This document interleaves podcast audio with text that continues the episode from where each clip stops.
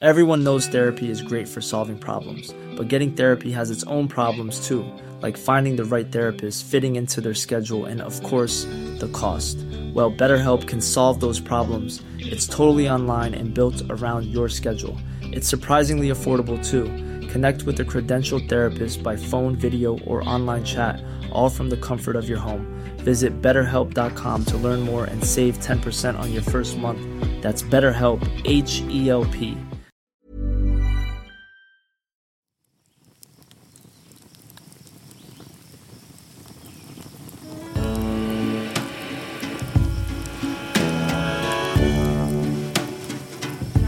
All right, everyone, put your headphones on. We're doing a campfire chat. Things are rolling. Uh, if you're new to the podcast, I haven't got my headphones on. But we do these campfire chats. Vince, grab the fire, grab the marshmallows, and uh, we're just chatting. We're talking. Talking shit. We're just talking everything to do with anything. We've put a question up in the Facebook group. We're going to answer your questions. Why? Every time. I think you've broken it. No, How many episodes do you reckon you've done? of podcasting? Yeah. Oh, it's well over 600 probably. Still struggling with the headphones. Yeah, absolutely. So, um, yeah, welcome. Uh, we've got some special guests around the campfire today. Um, in fact, Nathan, I want you to roll their music. Can you send us your music for this episode? Yes. Yes. All right. Can you do your intro that you do, but do it about us and My Millennial Money? Do you know how you say that line? Welcome to another episode of Equity Yeah. Yeah. So, can you do that now, please? Uh, Minds. Equity Minds. I will say this about investing. Everything you do learn is cumulative. What I learned at 20 is useful. Welcome to another episode of Equity My, Mil- Minds. My Millennial Money. We're here with Glenn James. Welcome to another episode of My Millennial Money. Say your line that you say. um, this is not uh, No, financial no, advice. no, no. That's rubbish. The investing. Yeah, say all that. That's what we want. So it's From the um, top. Welcome to another episode of My Millennial Money, a podcast that follows our journey of investing, whether you're an absolute beginner or approaching Warren Buffett status. Our aim is to help you from beginning to dividend.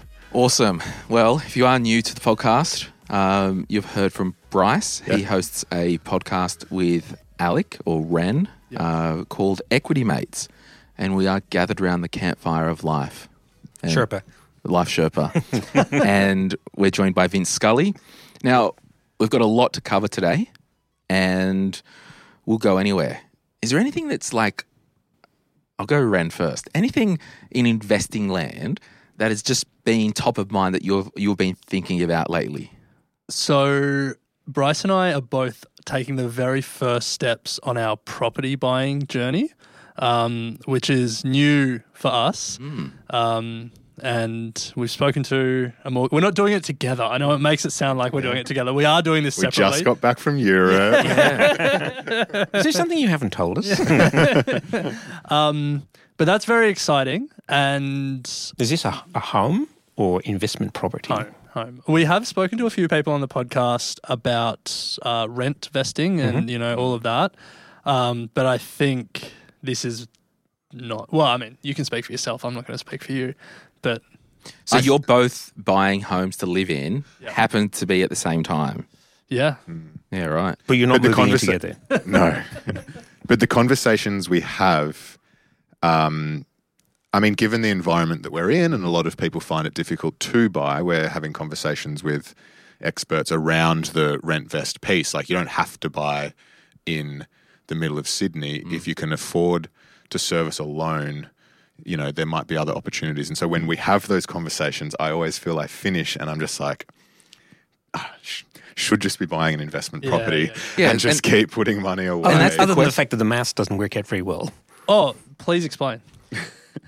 Do we have time? I've got all night.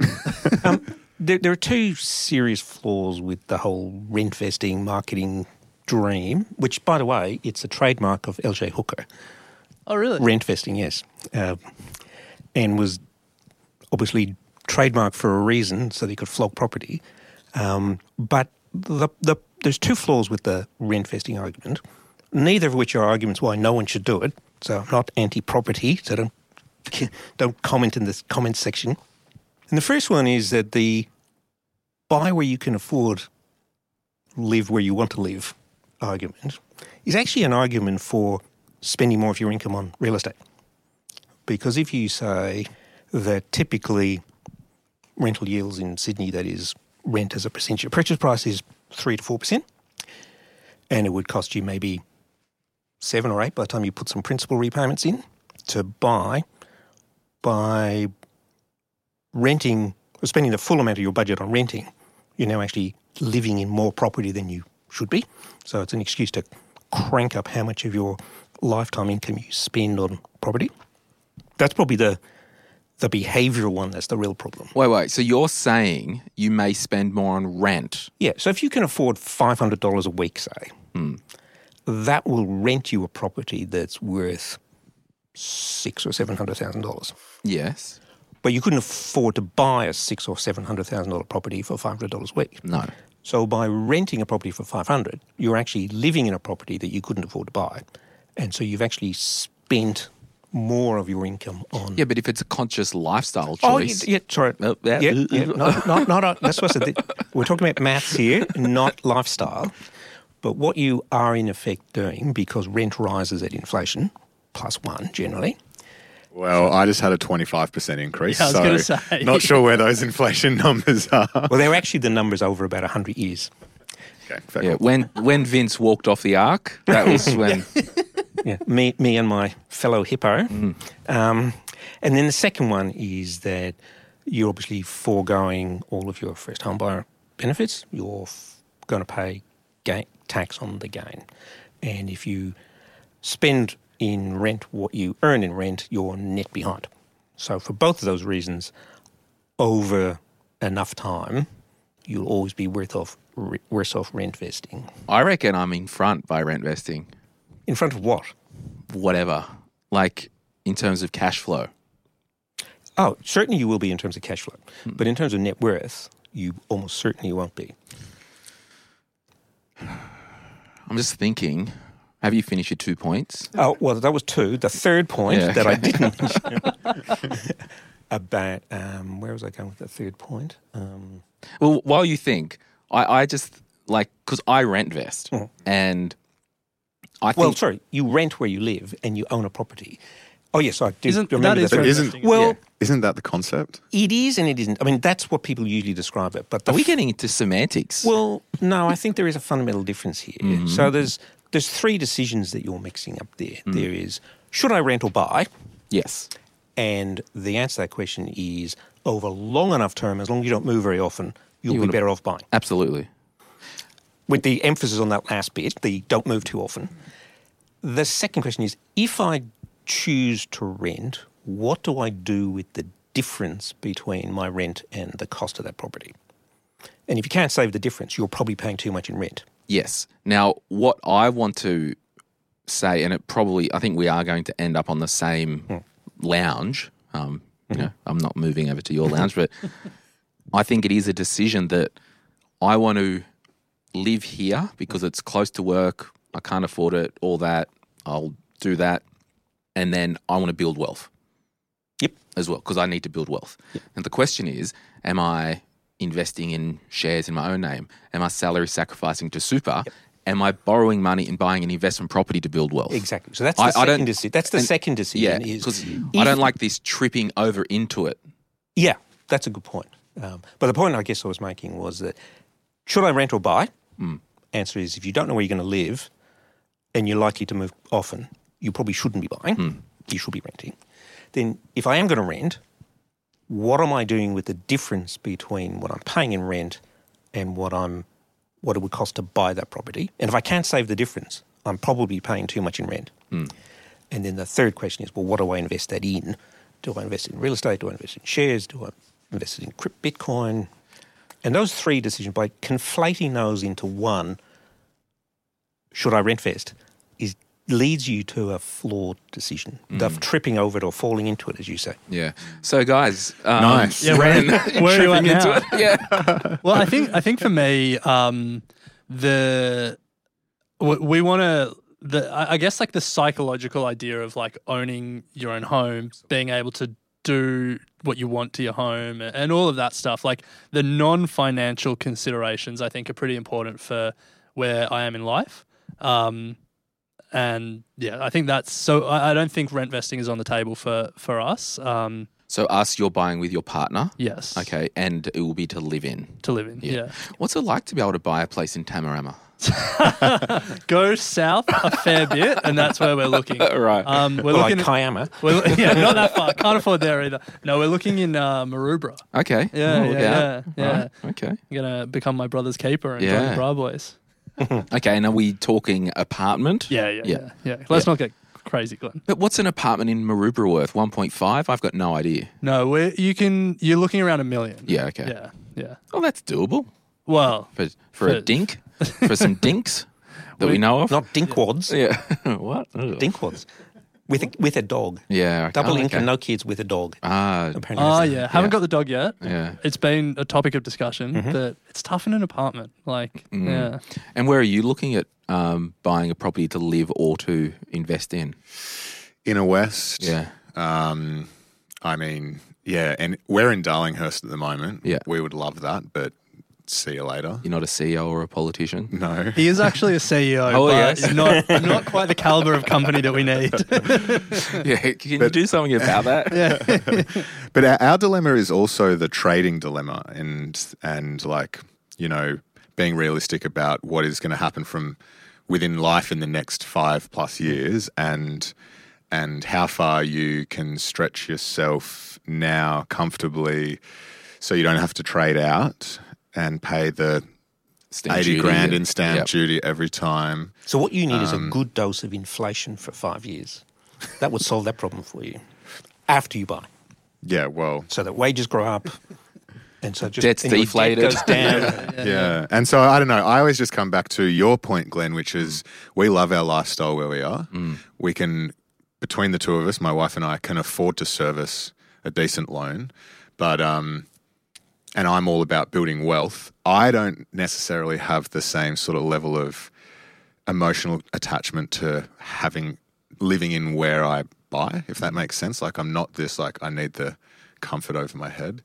I do because I don't like dealing with real estate agents and people who own the property. Just hate it. Mm. Like, and for me, to Vince's point, I'll pay thousand dollars a month or whatever extra to live in it, to not put Hmm. up with that drama. It's like the light's broken and it's taken six months to fix. Like, But if you're going to rent, you, you should rent from someone who's a retiree because they depended on their income and they ain't going to be selling it anytime soon. mm. I mean, that's cute to save it in this climate. It's hard when there's forty people standing at the front. Yeah. yeah, yeah, yeah. Yeah. You just want to just get a roof over your head. But that, like, I don't know. So this will be the first real property each of you have purchased, either as an investment or as a home. First property, hands down. Yeah. yeah. So, yeah, because I, think in terms of investment, I am done with property. Like, I just Must be nice. How many how many properties do you own? it is hard work.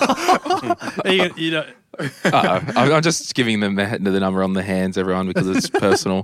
I lost track of the number of hands. yeah, yeah, yeah. Am I the problem? Am I the patriarchy? So who's that guy who wrote that book? Three hundred properties In 10 Zero minutes. to three hundred Yeah, that's properties in right. five Yeah, yeah. minutes. You're writing a sequel to that book, aren't you? yeah, yeah, um, But you are currently renting. yeah. Yeah. So, So okay, so where I rent at the moment, it's a thousand dollars a week, and if I was to buy there with a deposit and a mortgage, it's double. yeah, yeah. like yeah. two grand. And I'm like, and this is, it's so funny. Everything we talk did you guys, and I'll do you a favor, did you talk about the psychology about money in your new book, Don't Stress, Just Invest? a little bit, yeah. Okay, yeah. cool. Thanks. All right, thanks for coming today, guys. um, no, but the You, you signed psychology. a PR check now. yeah, the psychology of it, it is, it's interesting. Like, I don't know what my point was going to be, but I, what, what was I saying? you're saying you pay a thousand bucks. Um, yeah, and, it's, yeah, it's that's double. that's right. Yeah. So I don't know if this is the psychology part.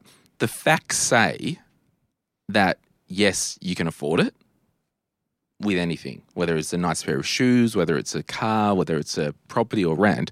But then it's the psychology of it. Like, oh, I actually don't want to spend eight grand a month on a mortgage, even though I might. this sounds really privileged and sure, just noting that. But and everyone goes through this type of thing in their own world that is relevant to them. Like I just can't bring and like I can't bring myself to spend over like forty five grand on a car. Like I just there's something about that. But the, the key behavioural point, though, Hmm. is what are you doing with the difference between the thousand I'm rent investing and it. the two thousand? Yeah. Yeah. And the problem is most people don't actually have the discipline to do that week in, week out for forty years. You're in- and that's why home ownership leads to is heavily correlated to building wealth. But Oh, are your yeah, inv- that's interesting. investment properties positively geared? Um y- I think yes. Cool. Great. Must be no, I'm Oh, nice. just thinking. I'm just thinking. Because that, that's where some of the them- difference goes. yeah, right? so the net wash up of everything, it's it is on balance. The portfolio itself wipes its face. right. Which will do if you wait long enough. Yeah, and that's it. Like Yeah, some of the yeah. properties there, they've got really, really low LVRs. Hmm. And that's what I mean. Like I'm done with, and I don't want this to be about me, but just some insight. Like there's more, like there's more than enough equity in the portfolio, and with my income, I could go and get and gear up and get you know all these other properties. I can't be bothered. I mean, I'll be fine. Like, Mm. Yeah, yeah. I feel like where you're at is a really nice place, and I feel like that's probably where we want to get to, where there's like enough equity there that like you've got options, Mm. and you've got a base that you can go and do things with. Yeah. But I, I think the only one that I will buy next will actually be a house to live in. However, I will save up a really decent sized deposit. Yeah, yeah, yeah, yeah. So So anyway, it's exciting. It's a whole new world that we're learning about. You know, like offset, redraw, all this stuff, different mortgage brokers. The Yeah. fact that they all just want to lend you way too much money. they don't give a shit about if you can service it or not. They're just know. like, how much can we lend you? Like, Yeah. it's wild west out there. capitalism, baby. But the worst part is Saturday morning. Oh. I Oh. know, I know. We were, I was saying this the other day on, on Monday. We're, we're now at the point where I think we've seen enough. We've been looking since kind of January. Hmm. M- Mind you, we've had a couple of overseas trips, so it hasn't been consistent. Jeez, but you're um, living a you're Hey, if living you well, stop aren't you? friggin' traveling, you can live where you want. so for some reason, we don't have a deposit. It's weird. Anyway, um, No, and- no. Your wife won a game show, That's and that's true. why you have a deposit. Oh, what one was part that? of it. Um, Who wants to be Millionaire's Hot patronised by Seat- a millionaire? millionaire's hot seat. Yeah. What you get 50, 20? 50, yeah, yeah. I haven't seen more than 50 go. Yeah, yeah, it's um the average. The average is twenty. Yeah. yeah, Because I watched the last like three minutes of it before Channel 9 News. yeah, yeah.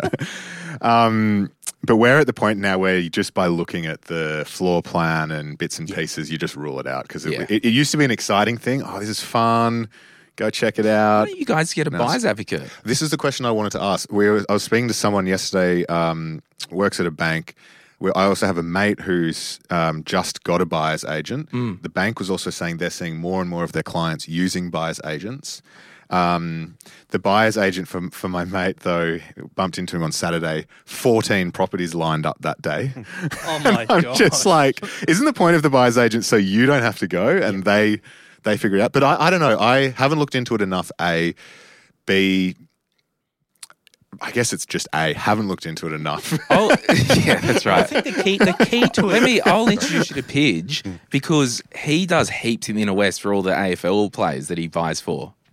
yeah, And not so- in their budget, I don't think. But s- No, well, you'd be surprised. There's some. Yeah, I there's, mean, some, there's either some very low-paid AFL players or very high-paid podcasts, but you might be surprised. but I think the, I think is his model then. Uh, like you don't s- see the property. Like, give me what you want, and I'll find it for you. and Well, that's do all what the most work. of them do. Yeah, yeah, I mean, yeah. he actually has a blended model where I, I don't know. I don't want to sit here and sell his crap because he can do that himself. But I think he's got a model where it's like you can bounce different strategy off him more from an investment point of view.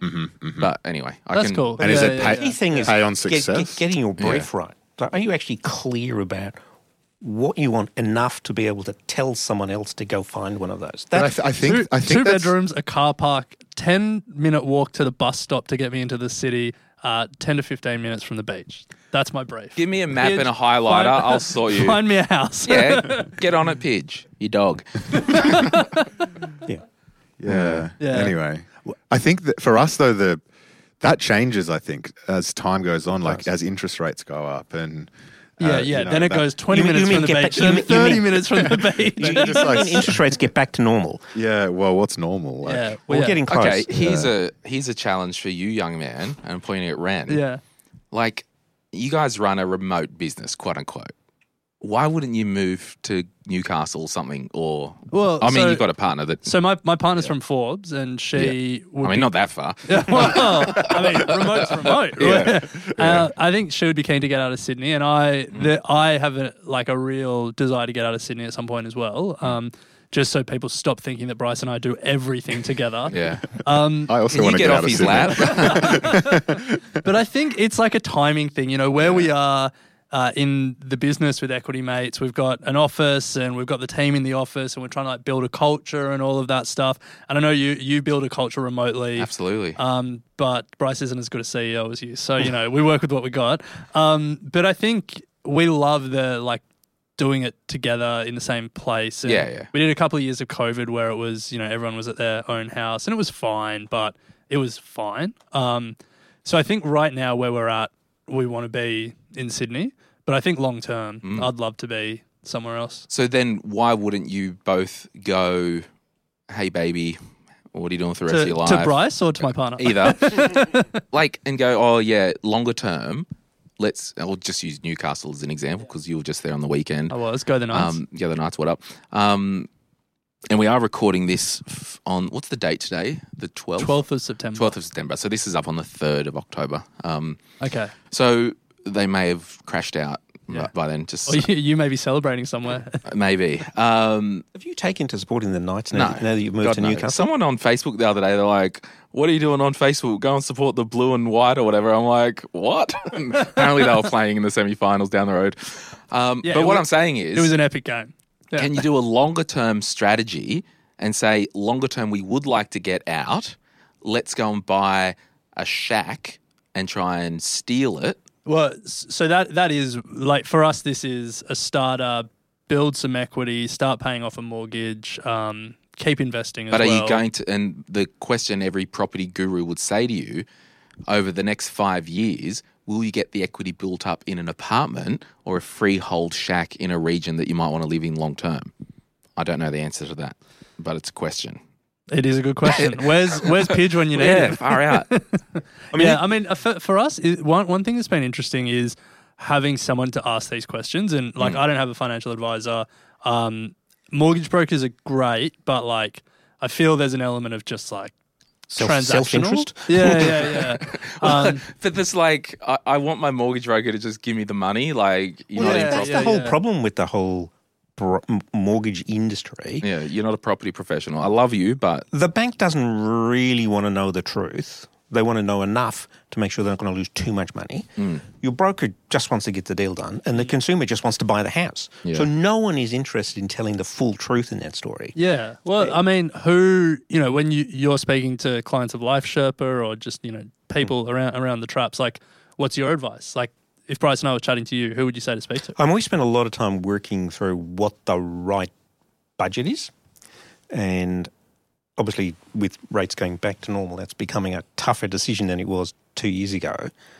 But it's also why we don't have a truckload of people panicking when their 1.89% fixed for three year rate expires very soon and doubles um, and doubles Hmm. More or than- triples. Yeah, yeah. Um, But at least it's not 13%, blah, blah, blah. Okay, blah. Dad, shut up.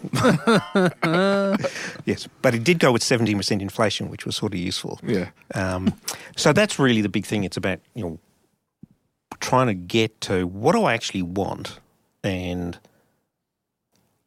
how much of my income do I really want to spend on this and what am I prepared to say no to to get it? And then you start the actual process, and very quickly your price goes up, and what you want Yeah. goes down. But that's kind of everything. that's life. Yeah, that's right. It's but like buying a car. it's, it's also almost fraught as well. If and I, I agree, we want to not spend all our money on a home or mortgage, but the trap is going. Okay, we can afford five hundred thousand as a mortgage, for example. Oh, we can't buy here, and we get the heebie-jeebies, and just oh, we just need to buy a house and get into the market, Yeah. and you then spend the five hundred k on the wrong asset. Yep. Um, and that's why I really think we should have a break and pay for this. Uh, and because I've got What a a question. segue. Yeah. and we're going to come back because I want to continue this discussion on interest rates. And I've got a question for everyone. If you're after personal financial advice, don't get it from a podcast. If you would like help based on your own personal situation, head over to sortyourmoneyout.com. Click Get Help, and we'd be happy to introduce you to one of our trusted advisors. Our panel of advisors, mortgage brokers, and accountants work with clients all over Australia so they can connect with you wherever you are. That's sortyourmoneyout.com and click Get Help. There's never been a faster or easier way to start your weight loss journey than with PlushCare. PlushCare accepts most insurance plans and gives you online access to board-certified physicians who can prescribe FDA-approved weight loss medications like Wigovi and Zepbound for those who qualify. Take charge of your health and speak with a board-certified physician about a weight loss plan that's right for you. Get started today at plushcare.com slash weight loss. That's plushcare.com slash weight loss. plushcare.com slash weight loss. Burrow's furniture is built for the way you live. From ensuring easy assembly and disassembly to honoring highly requested new colors for their award-winning seating, they always have their customers in mind. Their modular seating is made out of durable materials to last and grow with you. And with Burrow, you always get fast, free shipping. Get up to 60% off during Burrow's Memorial Day sale at burrow.com slash ACAST. That's burrow.com slash ACAST. burrow.com slash ACAST. Okay, we're back. Now, interest rates are stabilizing or normalizing, if you will. The question is, and this is kind of my predicament in, well, my thought process. Um, if I was going to buy another home and call it home and move into it and all that, do I wait another year for things to really settle and normalize and stabilize? And that's the what would the what would the logic be there? the logic is the cliff has finished.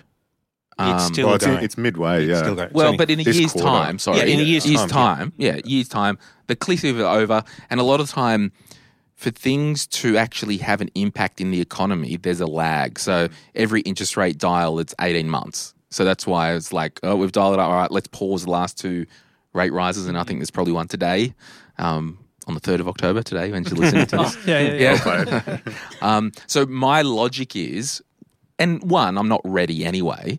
Uh, but then on the other side, with our equity mate fellas, as interest rates increase, equity prices should also start to normalize and cool off a bit. Perhaps. Perhaps, it's a perhapser. I, I reckon what you'll see though in if rates stay where they are and you're thinking about buying property in 12 months time you got to turn off the news headlines because what's going to start to happen is people are going to start feeling much more confident about where rates are going to go and they're going to start really piling back in more so than they currently are and then all of a sudden headlines are going to be Sydney house prices, Melbourne house prices are starting to go through the roof. And then you're going to have this FOMO situation where people are like, oh my God. And then you're going to have mortgage brokers and banks coming out saying rates are going to get cut. And then it's just going to perpetuate. But uh, I, I think, like, and all that to say, like, when we're talking about your home to live in, to buy, if it is more than five or seven years that you're going to be there, the right time to buy it is when you have the money and you find the right place. Like buy property, Yeah. not too much, when the time is right. Yeah. And when the time is right for you. Yeah. And waiting for a year because it might be better in the market as a whole is a bit of a fool's game. Yeah, well, I am a fool, and um, but I have been in the area that I live. I I'm, I've been researching the because my whole strategy was I'm not going to just buy there because I moved to a new area, so I'm renting the first year and like oh, I went one more year. I've been watching the property market in my little pocket, and like I just star it on Domain app, and it tells you it's like it's seriously big swings at the moment. I had one just yesterday. Oh, this has been reduced from one point six five to one point like four five. So just straight off the top, there's your stamp duty. Like so, it is cooling down, and and I think it's different areas and whatnot. And I'm I'm not ready to buy right now anyway, so it will be in a year, but or more, but I'm just really looking at that saying I can actually see that it is starting to cool down. It's so anyway, hard. property So sucks. hard. Let's move on. Hmm. Yeah, let's talk stocks. yeah, boys. um, Donks to the moon. yeah, you can. Anyway, Yeah, watch anyway. this space. Yeah. yeah, who knows? Do whatever you knows? want. Don't Yeah. listen to Who us. knows? Are we going to get an invite to the housewarming? Uh, Depends how sure. big the place is. Okay, when I okay, get this. you have it in When the I park moved to outside. when I moved to Newcastle, I, I said to my team, I'm like, let's do a, a live welcome to Newcastle event at my house. Nice. Where was our invite? Well, no, no.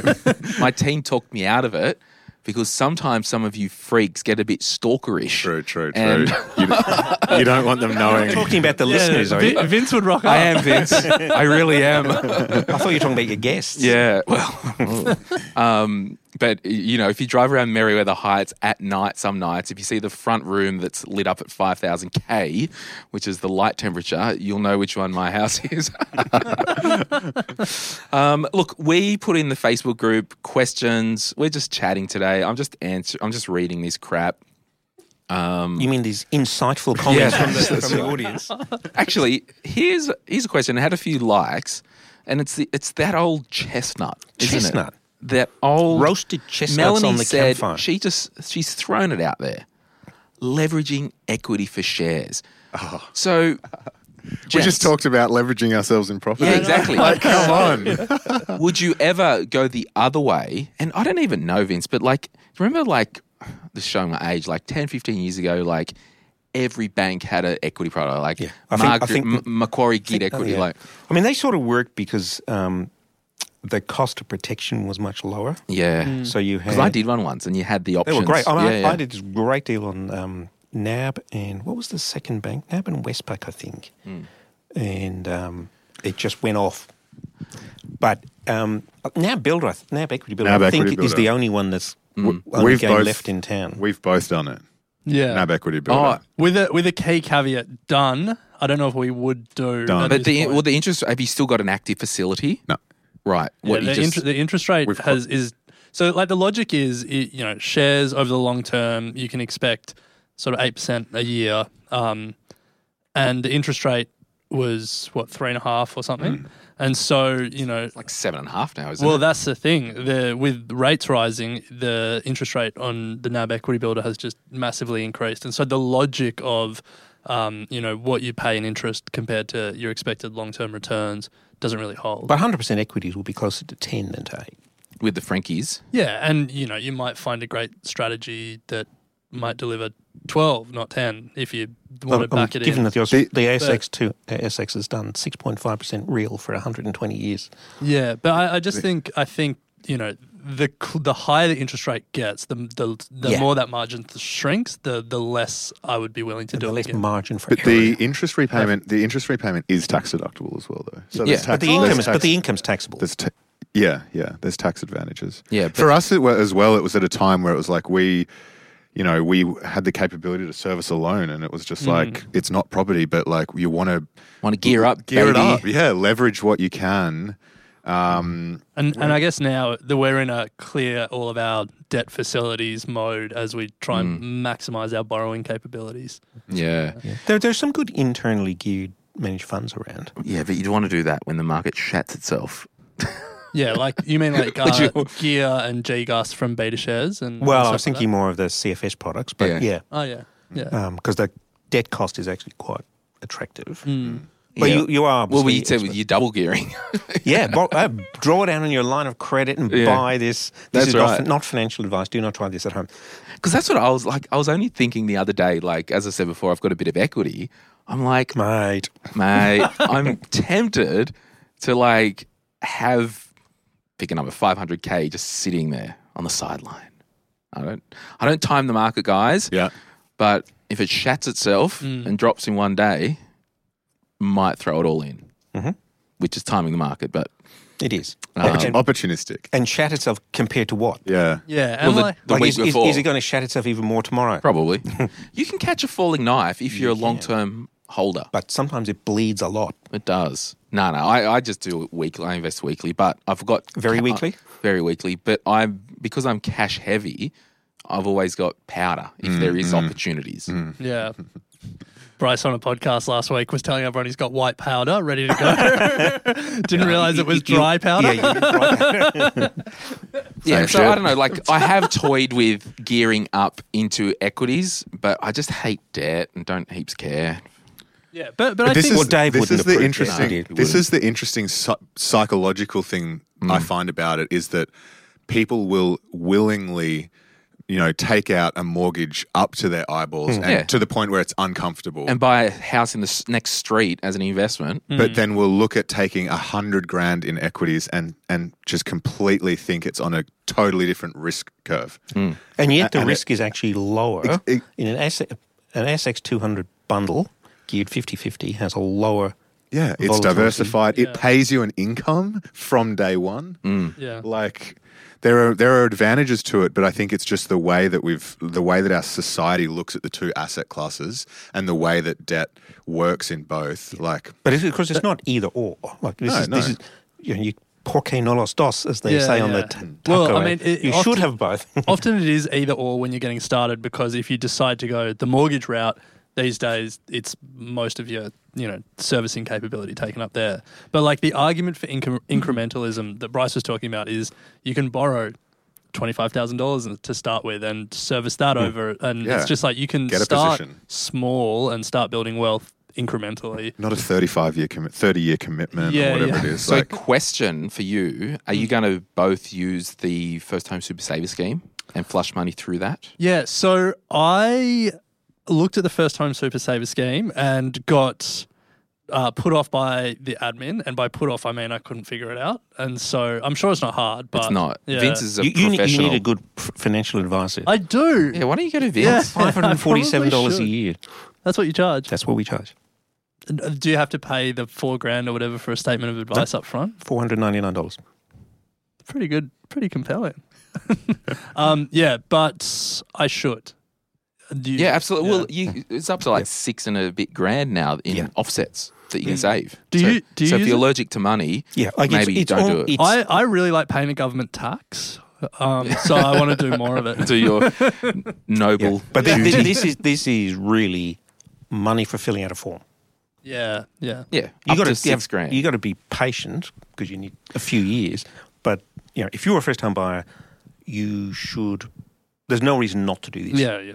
You just got to be But you careful can't- you with the can't- auctions. What do you mean by that? When you go to an auction, you got to have your ducks lined up. you do. You have you have to have your withdrawal ready. yeah, to go. and you ca- you have to have the documents signed before you sign the contract Yeah. because once you sign the contract, This is the admin that I was Yeah, yeah, talking about. there, there is there is a ridiculous amount of it's so dumb. admin. Why didn't the government just say we'll give all first home buyers an extra five grand? Yeah. how about that? oh, they probably will. Yeah. Well, I think the advantage of That'll doing it help. this way is it's probably less likely to flow straight into house prices. If you actually Yeah. gave a voucher to everyone who didn't own a house and said, "Here's five grand, go buy a house," that's going to end up in the hands of vendors real quick. Just like the Because when you do the declaration, it says, "Have you have you ever owned a house before?" Now, if you'd signed the contract ten minutes ago or yesterday, technically it's yes. so it's just those little. yeah, there, there are a few things. little traps for young players, Hmm. but they're readily manageable, and it's money for jam. yeah. All right. We, we often speak about uh, that uh, the amount of gu- political incentives to keep house prices high and like how that flows into policy frameworks, first home super savers, first home buyers, like all that stuff. Imagine if people really were aware that they were all share market investors and like the majority of your superannuation is in the share market and the political incentives also flowed that way that the government were like realized that their political futures were dependent on keeping the share market ticking higher Well, that- like could that- you imagine first share The buyers first share came owners and like yeah, it would just because we all we all more people are uh, share market uh, investors than they are property investors, but it's just that like we don't think of it in the same Yeah. way. I- So I like- reckon and it- it's not ten trillion dollars; it's more like three trillion. yeah, yeah, I reckon it's wild. Like everyone's like, "Oh, I don't believe in this company for ethical reasons." I'm like, super. yeah, I'm like, you probably own three percent of them in your portfolio. Mm, and I mean, yeah, I can be smug and have a joke, but this is more like this is why you need to be educated how things work. Um, actually, fun fact, I deleted it in the Facebook group, but I was approached. You might have. Have you guys done ads with BHP? Or were you guys approached? Yeah, we have. Did you do the ads? Hell yeah. You are dirty, dirty. You are the problem, you people. Oh my gosh. So, so I, I we use the same agency, everyone. I uh, This was obviously their, um, invest in BHP through my super. You. I also own BHP personally. And I, let me make the argument for BHP. They, in the last five years, have completely pivoted their portfolio from a fossil fuel based uh, oil and coal uh, and with iron ore to now a whole bunch of green metals. Yeah. And lots and lots of iron ore. Lots of, which is going to be important. It is. Um, but I think you know the the perception, and I'm not being paid to say this. The perception that we have of BHP um, and Rio to an extent, like it's changed, and like green metals are going to be critical for the transition that we need to do. And fun fact most green metals aren't actually green, they're mostly white. yeah, green metals is a great marketing campaign. Let's be honest, but Yeah. like we, we've got to accept that. There are some things that we're not going to love to get where we need to go. And the classic example of that is lithium. Like, don't look at the way that we mine lithium, especially how we get it in South America. Um, but it's necessary at the moment for battery technology. Yeah. Great example of greenwashing there. Love that. Um, what- what- BHP will send you an invoice. so, so basically, they, you know, we got the email like, oh, do you want to do this? And I was just like, oh, I said, oh, maybe let me think about it. And then they, they came back like, oh, you keen, you keen. I'm like, look, I, and I said to them, I will do this if I can say at the front of the script that I used to think all mining was just digging up black gold and burning it. But, you know, we do need, and we do need these metals for your different green things. And then they came back and said, "Yeah, we could probably approve that script." And and this is more just a personal business thing. Like I love money, like the next person, but I was like, "Oh, I'm still not 100% sure on this." And then I asked the Facebook group and I think 82% of people were fine with it. But I still was not 100% sure and I would have wanted maybe closer to 95% okay with it. Mm. So I did the humble and noble thing and turned them down. Wow, Uh, you're, better, you're a better man than us, Glenn. No, no. now, we, we should say there are advertisers that we do turn down. Uh, credit facilities is the one. Um, Gambling, gambling, yeah. Um, Siggies, the U.S. Army, So no US afterpay. Army. No, Uh, no afterpay, No, afterpay. no Yeah, yeah, before yeah, pay. yeah. None, none of them. no during pay. And they're, they're the ones. pay? They're the ones with the big money. Yeah, have you heard of the new system where you Mm. get paid, you save up, and then you just buy it with your own money? I think it will take off. That's crazy. you should float that on the ASX. I might try that. But I think if you want to make a difference to these things as a individual, where you spend your money makes far more difference than where you choose to put your super. So by choosing not to buy X, Mm. you're sending a much stronger message and a much more short-term message to the. yeah, but- company. But, I think that's a false choice because to your earlier Oh, thing, so I'm not why, saying they why were- can't we have yeah, both? porque yeah, no yeah. los dos. Yeah, yeah, yeah. I wasn't going to try and do it in Spanish. Um, that is true, but you know if you if you look at the outcome, for you choosing not to invest in BHP or British American Tobacco, the route by which that has an impact is really only the next time they come to raise money because all you're doing is buying from someone else. So the net impact is eventually to raise their cost of capital, which guess guess what makes it a better investment. So BAT, British American Tobacco, is actually one of the best performing stocks around the world Of all for time. That, for that very reason, Yeah, yeah, because everyone's starving of capital, so they've got to pay more. Yeah. So the new investors make more money. yeah.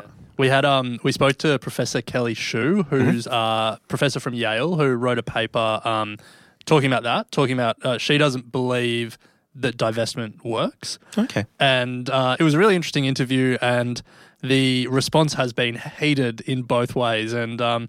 People like really getting up in arms about it, and you know, um, then there are a lot of people that supporting her as well. Um, her argument was pretty simple, which was that um, divestment uh, create and like starving brown companies of capital uh, creates a more short-term incentive structure, sweat their current assets rather than investing to Okay. Mm-hmm. um, reform. Um, but yeah, hot topic, like Yeah, very so hot. I had, um, you may have had her on the podcast, Kate Howard. She was Yep. at Fidelity. Fidelity, yeah. Fantastic. And I want to get her back on. I don't know Mm. if she's reappeared anywhere yet, but she was talking about that activist type investing where we, you know, Napoleon to conquer, we first must replace, or whatever it is to replace. Oh, whatever. The, I don't know. What's the saying? I'm going to Google that, don't know. guys. Don't ask How- me. How's your French history? Is, is that the one about shooting a few troops to motivate the other ones? No, not not that one. Oh, Napoleon. that's Bryce's business tactic. That's Can called you, management can 101. you walk me to the car away from him Um, uh, to conquer? You must replace. you must learn how to search. Um, hmm. Great podcasting. Pregnant, pregnant silence. Yeah. Hmm. Uh oh. Mm. yeah, whatever. Yeah. But it is an interesting thing. And most people who walk in outdoor often start with the premise, I want to invest ethically. Yeah. And you have this long and involved goal based discussion about what does ethical mean to you? Yeah. Yeah. Well, we've got cash for you as, as an option. And, and the people go, oh, well, I don't like fossil fuels. Oh, and I don't like tobacco. Um, oh, arms aren't particularly good. And um, yeah, maybe mining's not so good.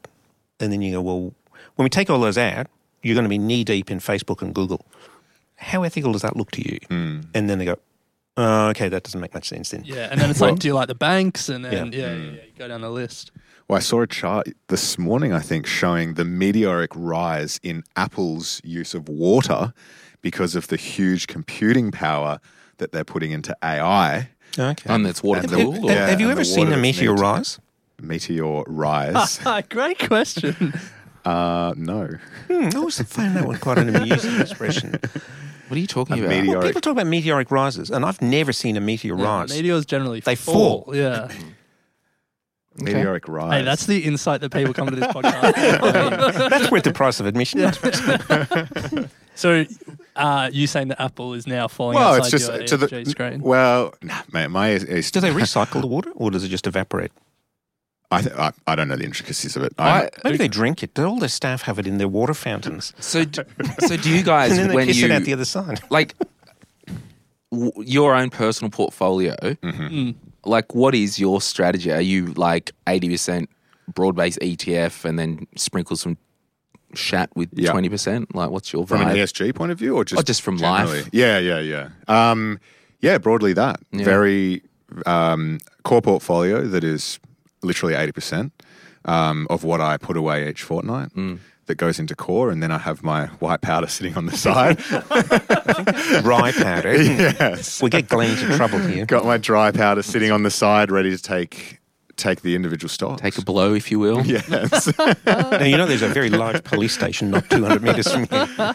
But um, I think we've we've just written a book about it, and you speak about it, and like the the value in creating that c- core and just having something that's fully automated from the time we're paid through to it getting invested is um is super powerful over a long period of time. So that's how I set up my portfolio. Yeah, I'm the same. I, I think, um, like, uh, obviously not advice, and mm, it's your own money, make your own decisions. But I think that core and satellite, just and, and that core being dollar cost average into low cost, well diversified uh, market tracking ETFs. Like the the amount of research and, and the amount of the, the amount of yeah research that's gone into proving why that is a sensible strategy is just sort of indisputable at this point. So you may have both had these thoughts with your potential housing situation.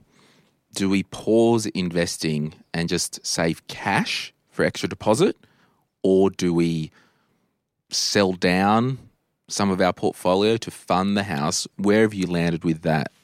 So my, uh, I'm not selling. I- I- like the plan at the moment, obviously plans change, but as of 12th of September 2023, I'm not selling any of my investments, and I don't want to stop my fortnightly dollar cost averaging. Yeah, cool. Yeah. Have you got your deposit stashed away somewhere else? Yeah, in a high interest um, account. Yeah, yeah. Oh, um, sorry. You go. Whatever. Well, oh, sorry. That was just totally a, a Biden moment. I'm like, oh, I'm actually here. Sorry. I'm the only one who's I- allowed a Biden moment. I, I am a, I am the same. I, I, I so what I put in on a fortnightly basis is not stopping. Any spare cash I have, we've just come back from holiday that was putting away. That is going into the deposit, but the deposit is there. It's ready to go. I think to build on that though, what we have determined as our you know what we're, what we're prepared from a cash flow point of view to put towards a repayment on a house is such that we still have the ability to invest in stocks outside of it and we still have the abi- ability to Yeah, save cash. I don't want to stop. I don't want to be all eggs in the property basket and then and then can't afford to continue to dollar cost average in. So and I, I don't know about you, but like when I look at what that looks like, maybe it's naively low the amount that I want to borrow and get this away, but like that's the plan at the moment. And then yeah, There was a question in this one, or in I put a couple of posts up. Someone said, "Can you have banks or lenders borrow against your equity portfolio for a house purchase?" Now, I'm quite confident, ninety nine point nine percent, the answer is no. However, there is I know of one lender that um, y- and I knew someone who did this. Their parents were going guarantor on the property, and I think it was actually CBA. They had a term deposit with CBA in the parents' name, and CBA just put a lien over that term deposit account, Right. As opposed to doing a hard uh, parental guarantee on the physical property. Hmm. They had some extra cash over here that they secured, but I think that's probably the the extent of which Hmm. a bank or lender would probably venture. Yeah. Unless you're talking about a really big portfolio. and- yeah, And you yeah. can get Elon Musk size. and you can get a merchant bank involved. yeah. Well, I mean, I think- uh, like would because the the bank is like the security for the loan is the house, like the Well, and the well, yes, eighty percent of it is the house. yeah. Mm. So, yeah, like a yeah. Anyway, yeah, They, they'd look at your cash flow from any dividends from that.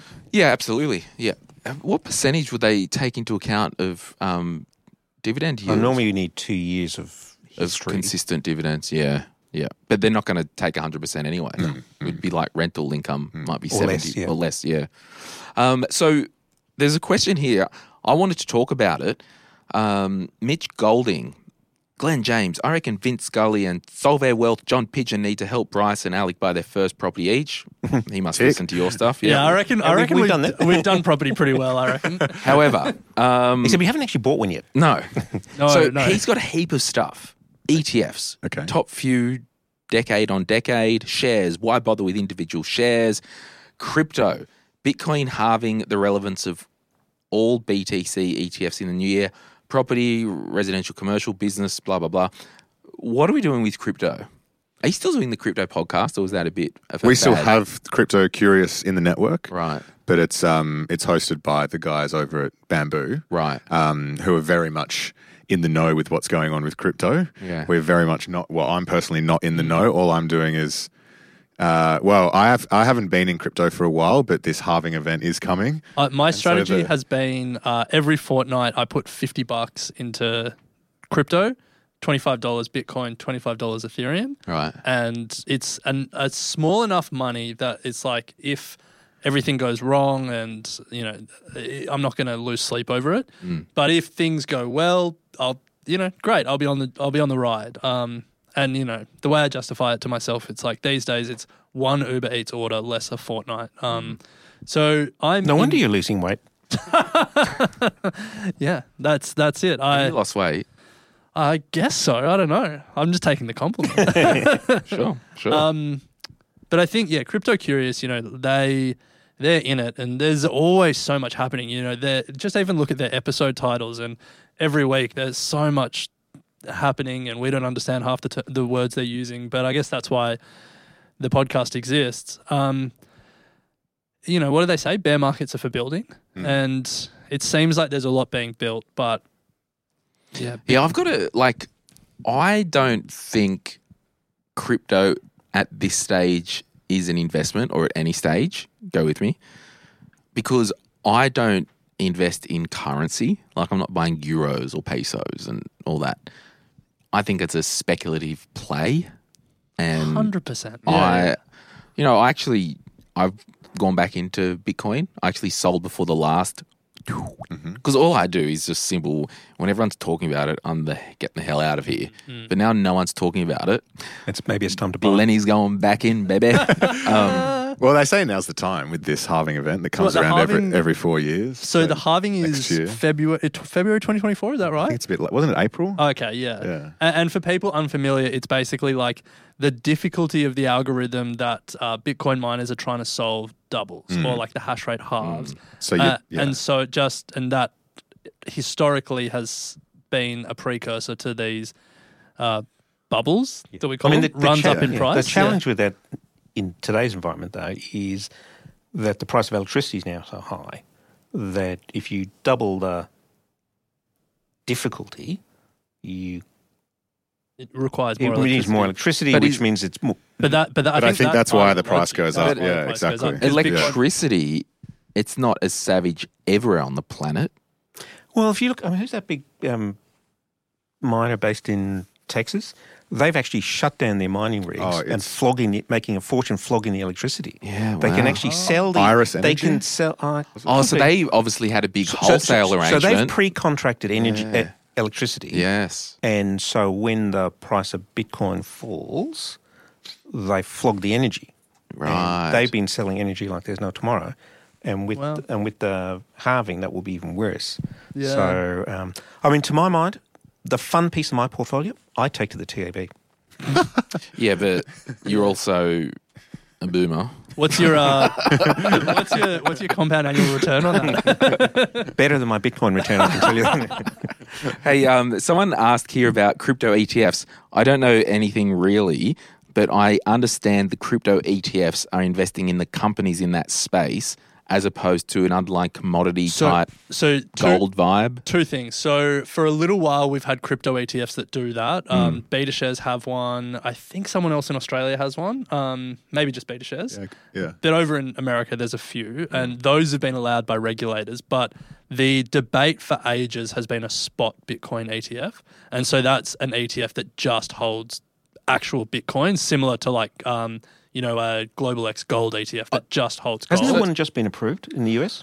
I think super, that- yeah, super last close. week. That um, Yeah. Super the close. BTC, I'm just going to Google BTC ETF. E Um, I'm I'm almost sure there's one been approved by the SEC in the Yeah, last okay. week or in two. Australia? No, in no, Australia. no, no, no, no, overseas, sorry, yeah. overseas. Um, I Not mean, the, not the State Electricity And- and I Corporation of Victoria. I, I think um, a lot of people get really excited about the idea of a spot Bitcoin ETF because um, a lot of institutions have mandates that they can only invest in like share market listed products, and so it will open it up to them. But for my from my perspective, for my personal investing, the idea of a Bitcoin ETF means nothing to me because Bitcoin is already an, an incredibly accessible Yeah. asset class. yeah, I'm just looking it at the. does add a layer of insurance, though, doesn't it? Uh, does it? what? That the if their wallet gets hacked, oh, yeah. then there's probably a layer of protection that you're going to get. Maybe. Maybe. Well, Maybe. they you- could be storing it in cold storage. They could. Yeah, you can Yeah. do cold storage personally, and then But th- okay, so I probably you and go. this is the thing. Like I, I just use CoinSpot, um, and my trust owns it, um, and like there's, I'm not buying a Bitcoin ETF because I'm not paying the 0.97, 0.65, 0.95. Like that's the best part of one percent. yeah. Yeah. And I think like for those who are beginners who want to put their toe in the water, pro- like Bitcoin, it's gonna like why dick around with anything else? Maybe Ethereum, Mm. but Bitcoin, I think at the There's moment is- almost nothing else that you would buy. no. Everything else is far far more speculative. Yeah. Yeah, Um, but yeah, I mean, but within that, we're not putting probably more than two percent of our portfolio in it. So there's that. Yeah, like ma- like Max. max. Yeah, yeah, yeah. yeah. Horse four, race three at Randwick. yeah, I don't know. It's one of those things that everyone will be talking about when it starts ripping again. And Yeah. So David said, David Outerbridge, what investing tips from lessons you learned would you give to your 30 year old self if you would go back in time? You guys are just 30-year-old, over 30, yeah. I am 30. Yeah, Yeah. exactly. I just have a what would you hairline give of a- yourself last week? What would you tell yourself last week? Um, uh, don't stress, just invest. Yes. Dollar cost average into a core portfolio. Yeah. No, but I think, um, I mean, we've learnt so much from the experts uh, that we've spoken to on the podcast. Um, I mean, I, I don't know where to start, but if we're looking at individual stocks, um, nothing beats high quality and like, um, you know, we'll all, there- there's all these these reasons that you'll chase cheap or that you know like if there's a duopoly and you'll always go for the the second uh, rate one because it's it looks cheaper or it looks like it could grow further. But like time and time again, what we've learned is just like the best companies continue to be the best companies, and so you have, generally have to Do you pay have, a, more do you for have them. an Optus mobile phone? I am have a Telstra mobile phone. well, There's the- there's the I actually have lesson in an I actually have an Apple phone. um, but Why, you know, what- like REA Domain, Woolies, Coles, like we uh, live in a land of duopolies, and time and time again we see that the winners keep winning. yeah. Um, what have you learned in your investment journey? Not so much investment, but I reckon I was talking about this with my wife last night. If I was to go back to uni, and I think this is down your path, Glenn, it was actually it would be getting your cash flow sorted as 100%. soon as you can, and actually understanding what that means. Because the amount of times like overdraft, or you're spending way too much at uni, or like yeah, you're not understanding what good cash flow looks like. Mm. Um, and the and then the compounding power of that month on month on month as early as possible that's Yeah, I think- something I'd go back and be like, I thought I had it, kinda, but I wowed. because everything rises and falls on your cash flow. Yeah. Because Yeah. Yeah. once you commit that thousand dollars to the investment investment account, if you're doing things right, you should never have a need to withdraw that. Exactly, mm, Particularly Mm. exactly. not for Red Joe in eight months. That's right. But there are you know two times of your life when you should be running negative cash flows. One's when you're a student, and two's when you're retired. And getting that gap in the middle right is the key to it. Yeah, and like when you're 30, you s- and like I'm saying this as if I, I know any different, but I am 30. But like you know, no kids, no school fees, uh, No no mortgage at worries. the moment, No stress. no stress. Um, you're just investing. We'll put a link in the show note. Our Just like- affiliate link. just like don't assume that it's going to be easier in the future. Like this might be the time to just maximize the money that you're investing before life catches up with you. What have you learned, Vince, have I learned? since what, 50 years ago when you were 30? Is don't buy shed loads of Japanese shares in 1988. Don't do that. Don't do that. But I think if you'd bought the index in 80, Japanese index in 88 I'd and be you'd just, held I'd be it, just breaking. even. Yeah, Just- yeah, just. you would have had a great last twelve months. Although actually, the, the true story about Japan is that's what saved my ass in 1987, because on Black Monday, which is next week, week after, um, Japan took like a year and a half to fall. So through 87, 88, everything else has shut itself, and Japan was still chuffing along. And then in 88, it just collapsed. I think it was 88.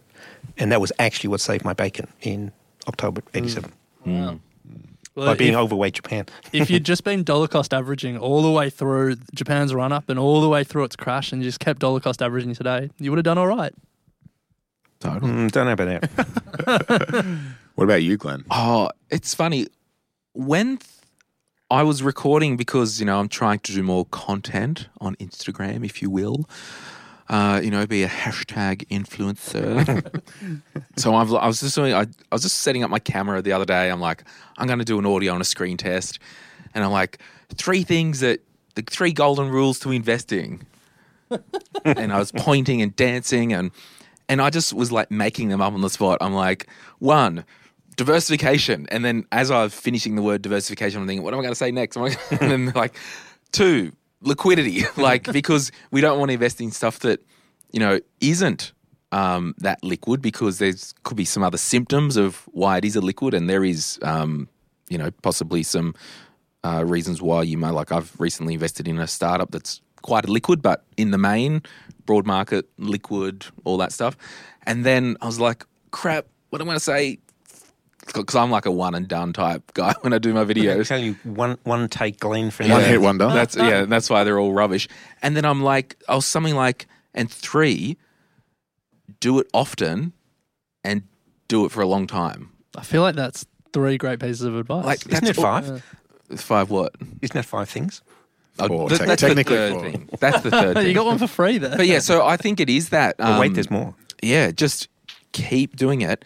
And because I've been doing these kind of corporate webinars lately, and if you want to do a webinar with your team, let me know. Slide into my LinkedIn DM. And if you want to see one of the wildest setups, go to Glenn's LinkedIn because it's crazy. Yeah, it's wild. eh? Hey. and I was doing these webinars, and I'm kind of prepping this notion about, you know, the best investment that you can make in your 20s is in your career and yourself. And imagine if you had a $20,000 investment portfolio, right? It's today. Everyone imagine you got $20,000 and you were in your 20s.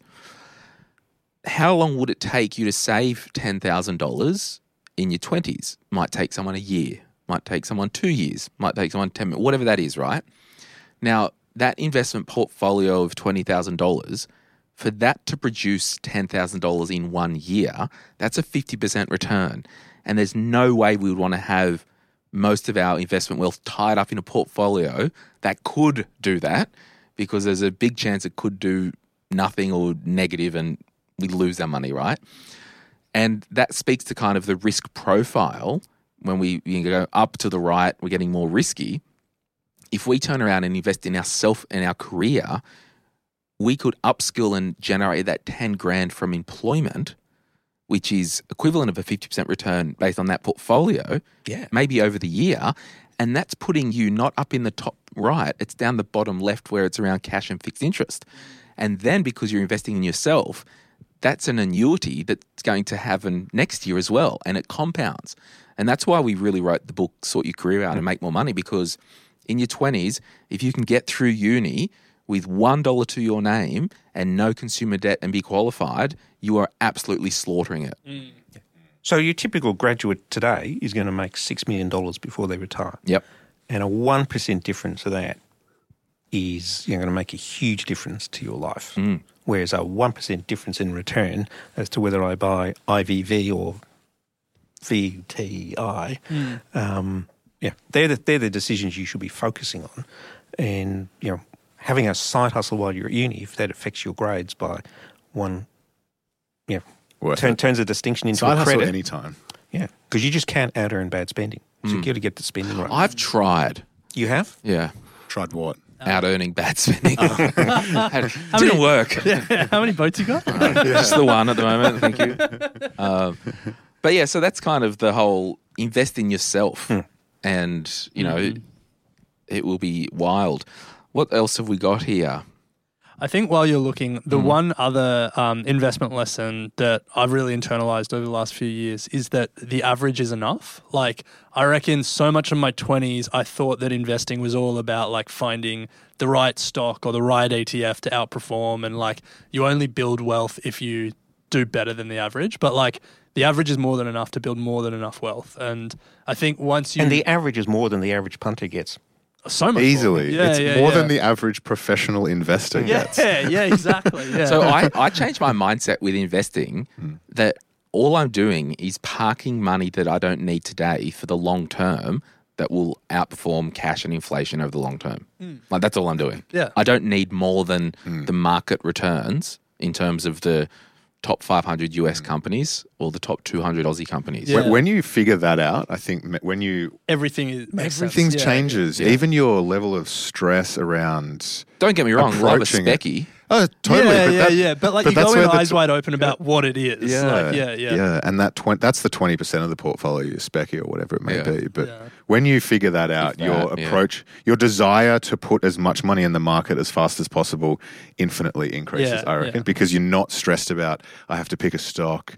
I don't know what I'm doing. If you genuinely understand, Here, now we're just going to start rattling some stuff off from the book until you stop us. But um, one of the other things, um, not all ETFs are the same, and uh, I think people underappreciate just how good a product an index ETF is compared to the thematic ETFs that are like all the sort of buzz and the rage these days. Like an index is just a beautiful investment product.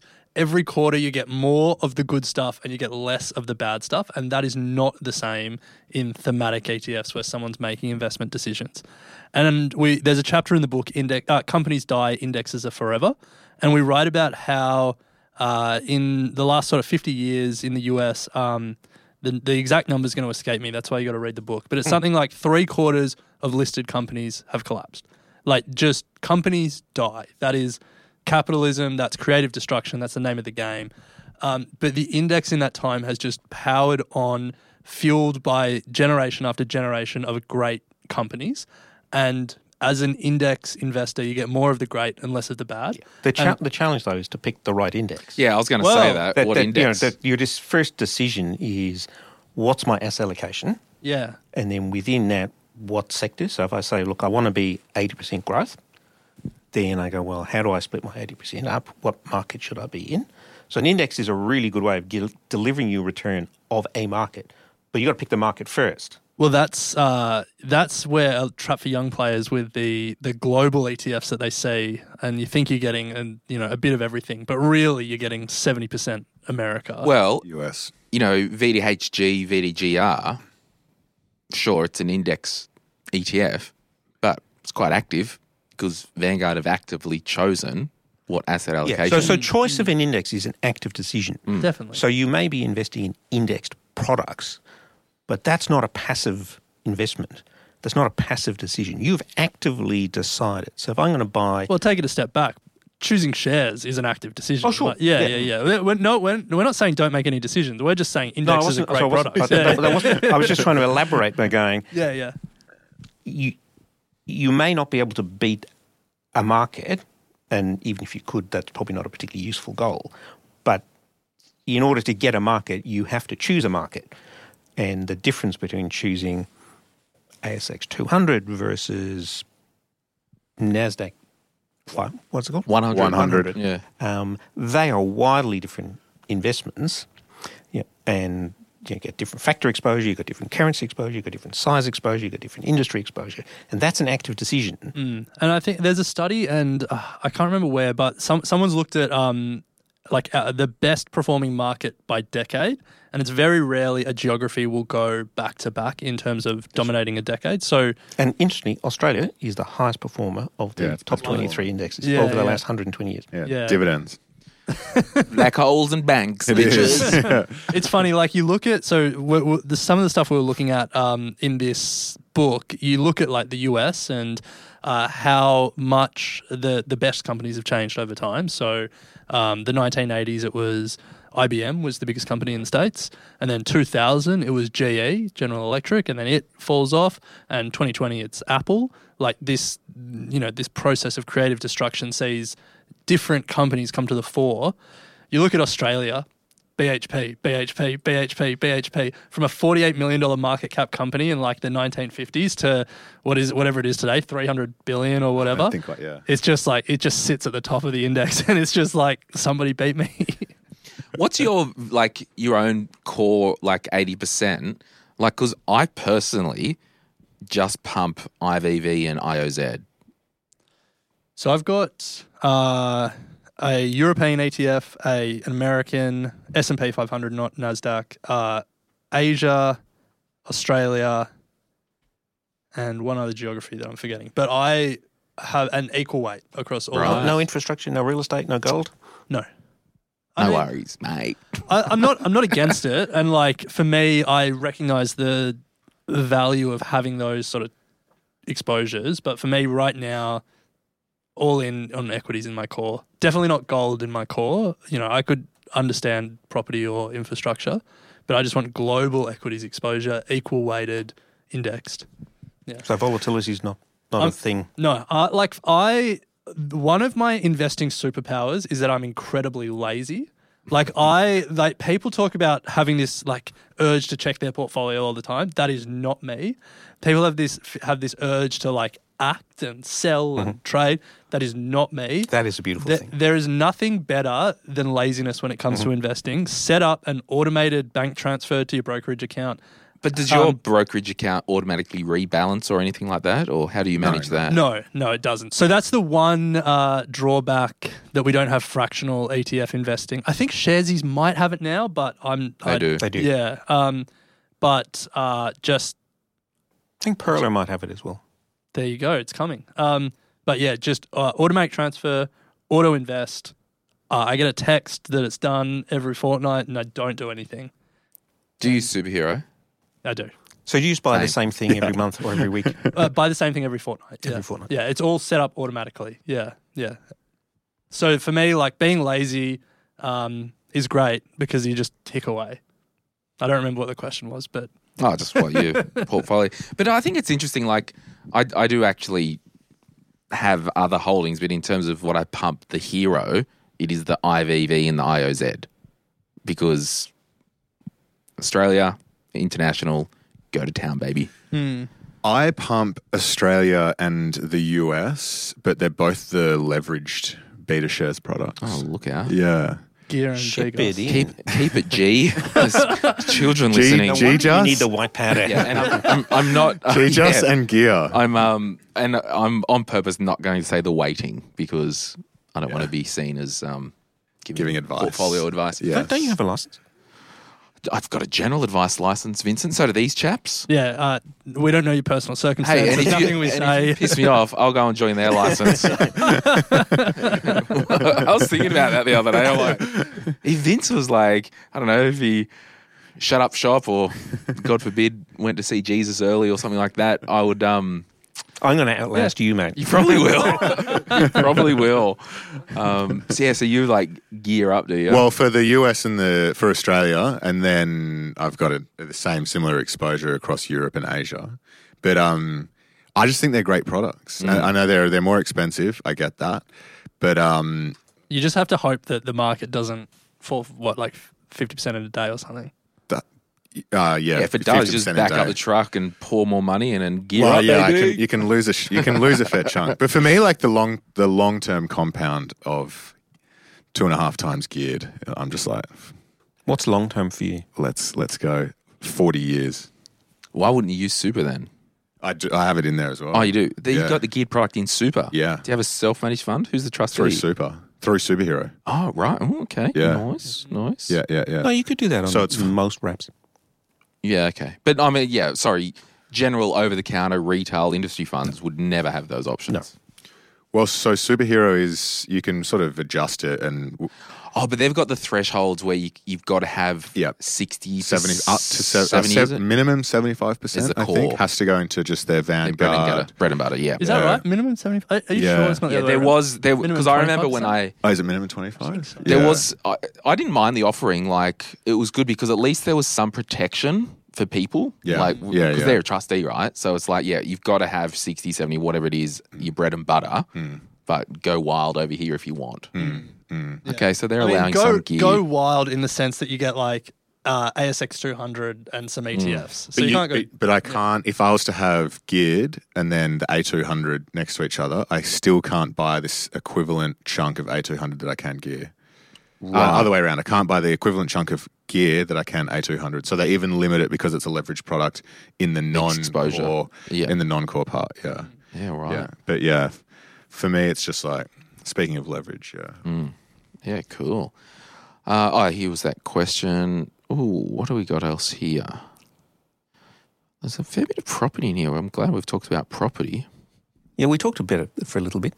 I mean, property's front of mind for everyone these days. The um, I I got a coffee this morning and. Oh, you I- rich, are you?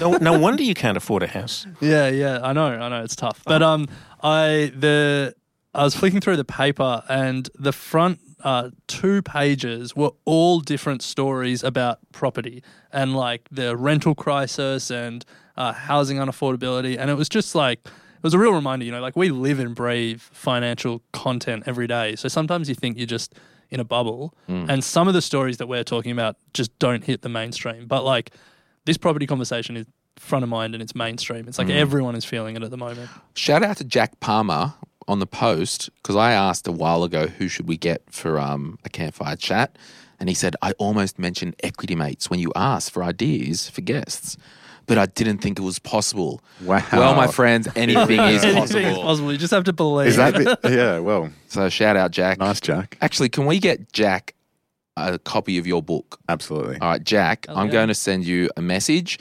and I'm going to get you to email me and I'll forward it to these guys and they can send you a book. Sounds Done. Mm. good. Done. Um, okay, here's a good one. Daniel said, Hi, Glenn. I bought a few different ETFs over a year ago and they have all risen between, get this, 5 and 83%. And he's like, You rock my world, Fang. Um, My Nice. question How do you continue to add to your ETFs when you meant to buy the dip? If I had anything, um, That's if where I- you need white powder. yeah, that's right. If I add to anything, I'll be buying at high prices. This is a, a this is a okay. My comments on this is this is a discussion where someone's pulled the trigger with their investing in their portfolio and not had any guidelines about Hmm. Capital I allocation. rebalance every three months if over this percent. because it's a rebalancing discussion, if anything. Yes. I also think though that part of it is you people when they start will have a chunk of cash and think that starting is putting that whole chunk of cash in first go.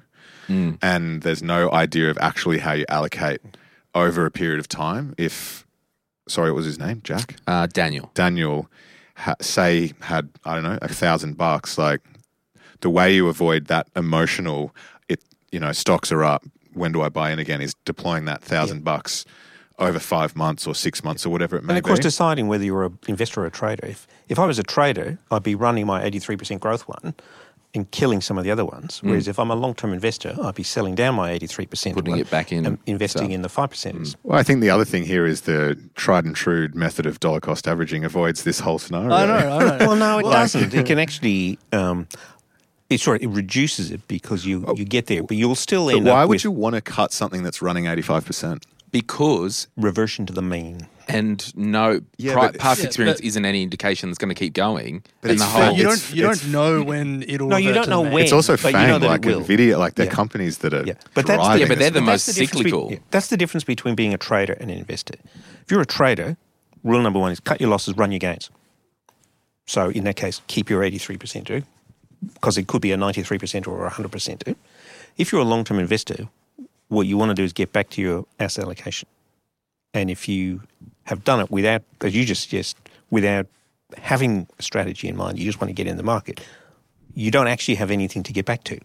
So what what is what is my strategy to which I can get back to and get bank some of these abnormal gains? I mean, Just my, a different mindset. My argument would be the way that you get back to your asset allocation decision is the money that you're earning from your job and you're starting to invest is you top up the the ones that are falling behind in Yeah. your asset allocation. Don't sell your winners and rebalance that way. Rebalance with your new investment. yeah, but Well, that tha- assumes that's, you have that's more- one way. And that works. well, yeah, that is You might, if you my don't have argument. any cash, that was the whole thing. True, It's true. like, if you don't have cash flow, this then- one yeah, yeah. has been a banger. Yeah. We take money from the banger and put back to more, you know, in the traditional sense, money from the growth portion of the portfolio, put back into the defensive, Yeah. which gives you the smoother portfolio. And that Yeah. strategy stops working after a few years. It works really well in the beginning where your contribution is a big proportion relative to the balance. But when, Then when you get you got to 200 when you grand get or to year more, 10, yeah. 20, your pool is now so much bigger relative to your monthly investment that the strategy works Yeah. less well. Guess I'm not there yet. yeah, Which is why it's called I don't- I personal don't know. finance because it's personal. So I want to um, I want to give a shout. So the the question was how do I um, uh, how do I know when to keep buying and time the market? Yeah, um, buy the dip, buy blah, the blah, dip. blah. There's a book um, Nick Majuli, uh, Just Keep Buying. Mm-hmm. He's an American author, and he uh, he made he this whole book is basically an argument to just buy early, buy often, and buy as much as you can, Mm-hmm. basically. And the whole book is the reasons why that makes sense based on the historical data. It, uh, it's a good book. Give it a read. It'll help your thinking with this question. I- I would also hypothesize that I've read the book. Happy to be wrong.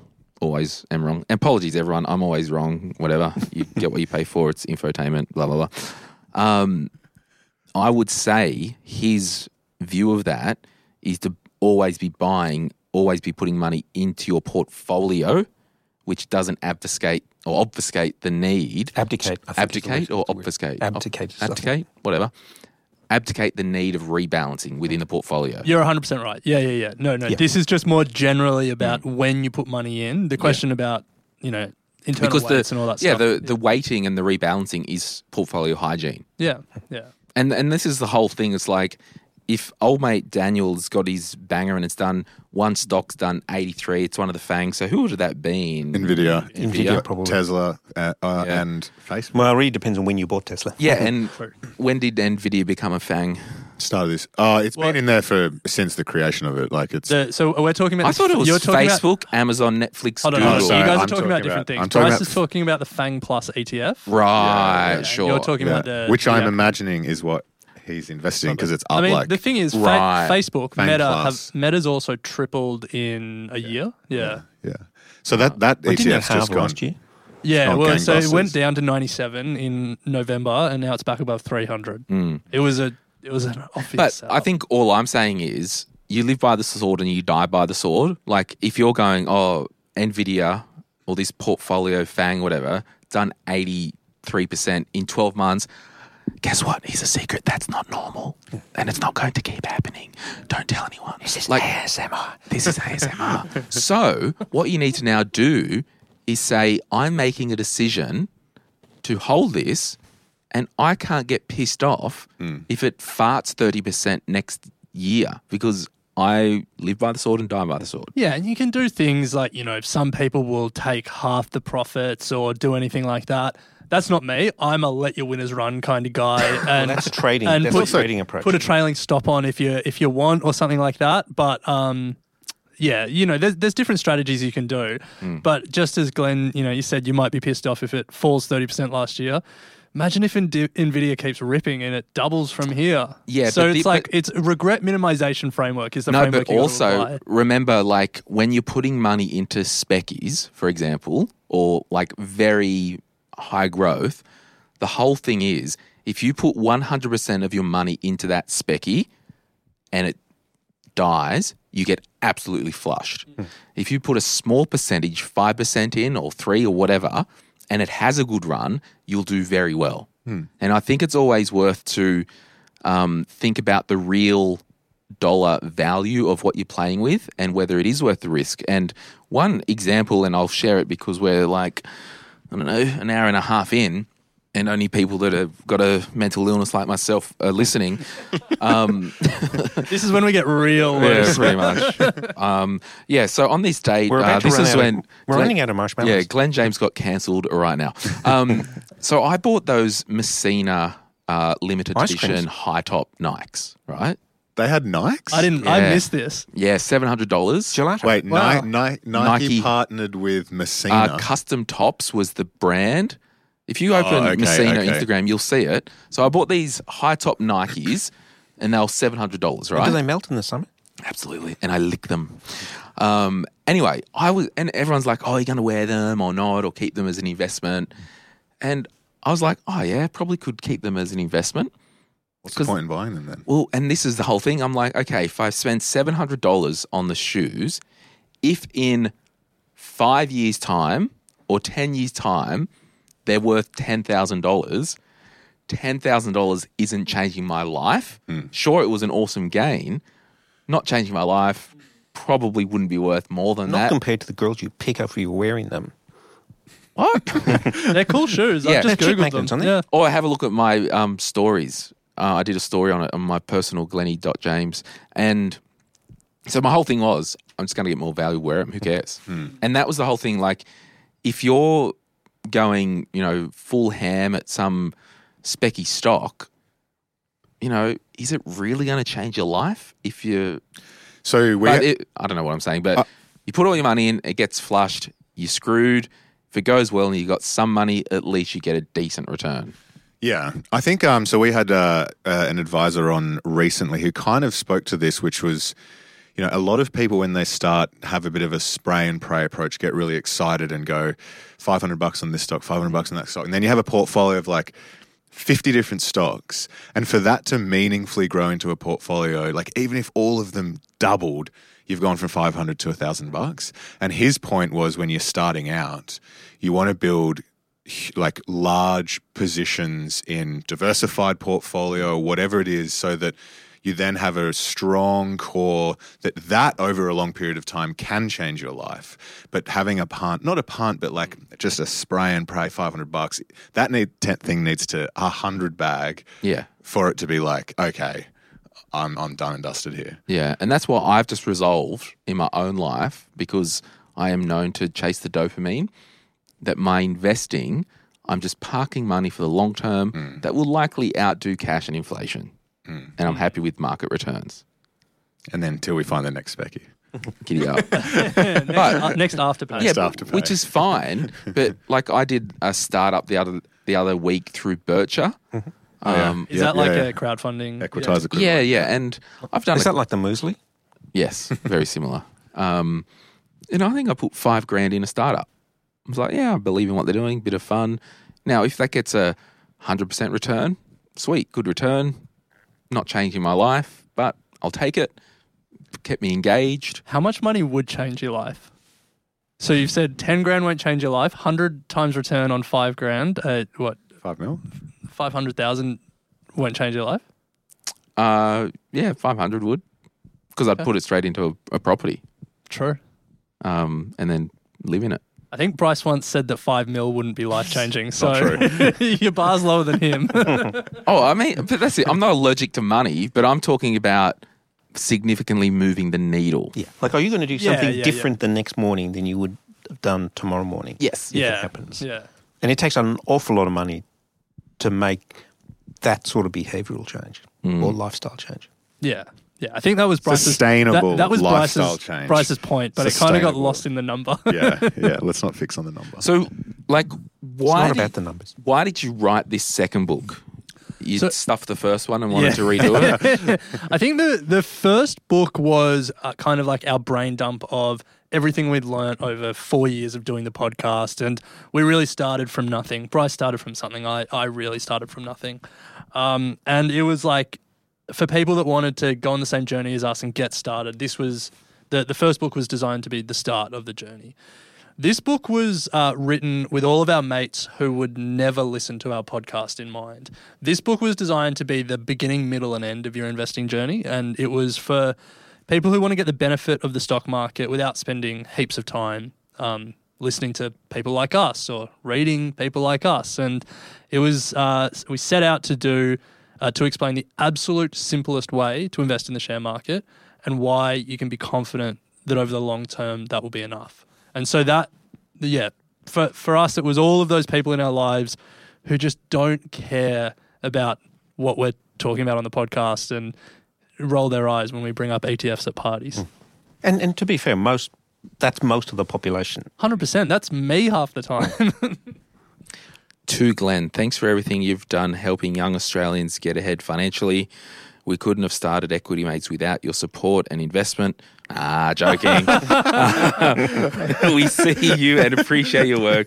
Can't wait to see what you do next at Simo. He's to the third boat. Thank you, Bryce. Well, thanks for my signed coffee. oh, that's awesome. I'm just having a look at some of the. Oh, you've got a testimony from uh, Six Park guy. Six Park ain't around anymore. Richards, I know. Ted Richards, I know. yeah. He's, he's Ted's still around though. Is he? Teddy? Mm. Um, He's doing all those talks, isn't he? I don't. Hey, what happened? Did um all that stuff with uh oh spaceship settle I haven't seen. I was actually thinking about it the other day. We're, Which talk- stuff? we're talking like about with it. the um Uh, Th- they their- turned the applications off or didn't A- ASICs? ASIC, Yeah, ASIC came had down. a problem with their target market determination. Yeah. yeah. I've never read a target market determination. I read all of the terms and conditions of every investment product. They, no. they are the world's most useless documents. I mean, Ooh, Someone should read Life Sherpas TMD. oh, we don't have they don't have one because we're they not a don't do financial product. product. Yeah. Oh, yeah, fair enough. Um, I'm just having a look. Ooh, spaceship expands offering to U.S. stocks one day ago. Spaceship. Well, so they must be um. back out. Because yeah, so obviously because they were just had their own portfolios, Yeah, they met and they were they were basically a, an unlisted managed fund, weren't they? yeah, Yeah, yeah. yeah. Uh, and then everyone found out what diversification is when um, Which doesn't mean 2,000 stocks that all look the same. Yes. yeah, yeah, yeah. yeah, So oh, well, they're obviously um, still kicking.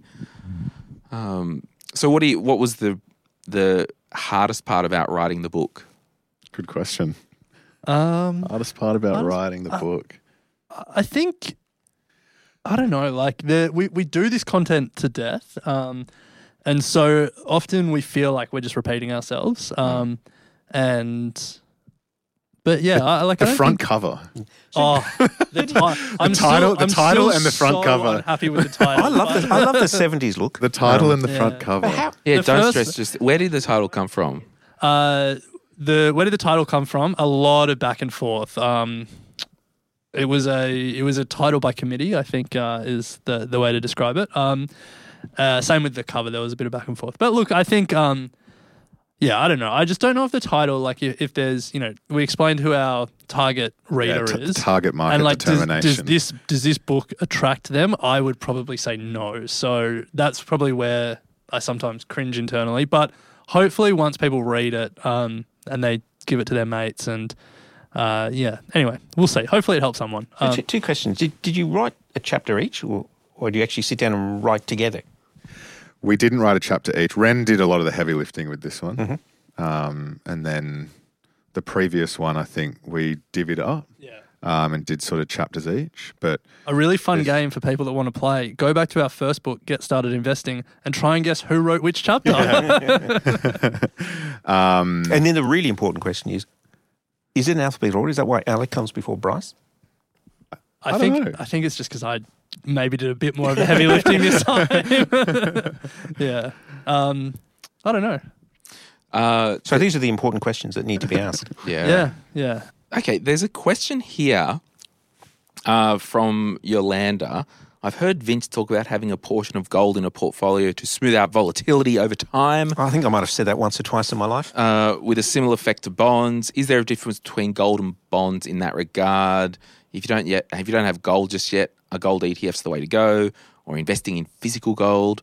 Annoyingly, Vanguard doesn't have a gold ETF, and I'm wanting to avoid multiple platforms for the sake of simplicity, wondering if gold is recommended or whether a sufficient portion of bonds as an ETF works just as well.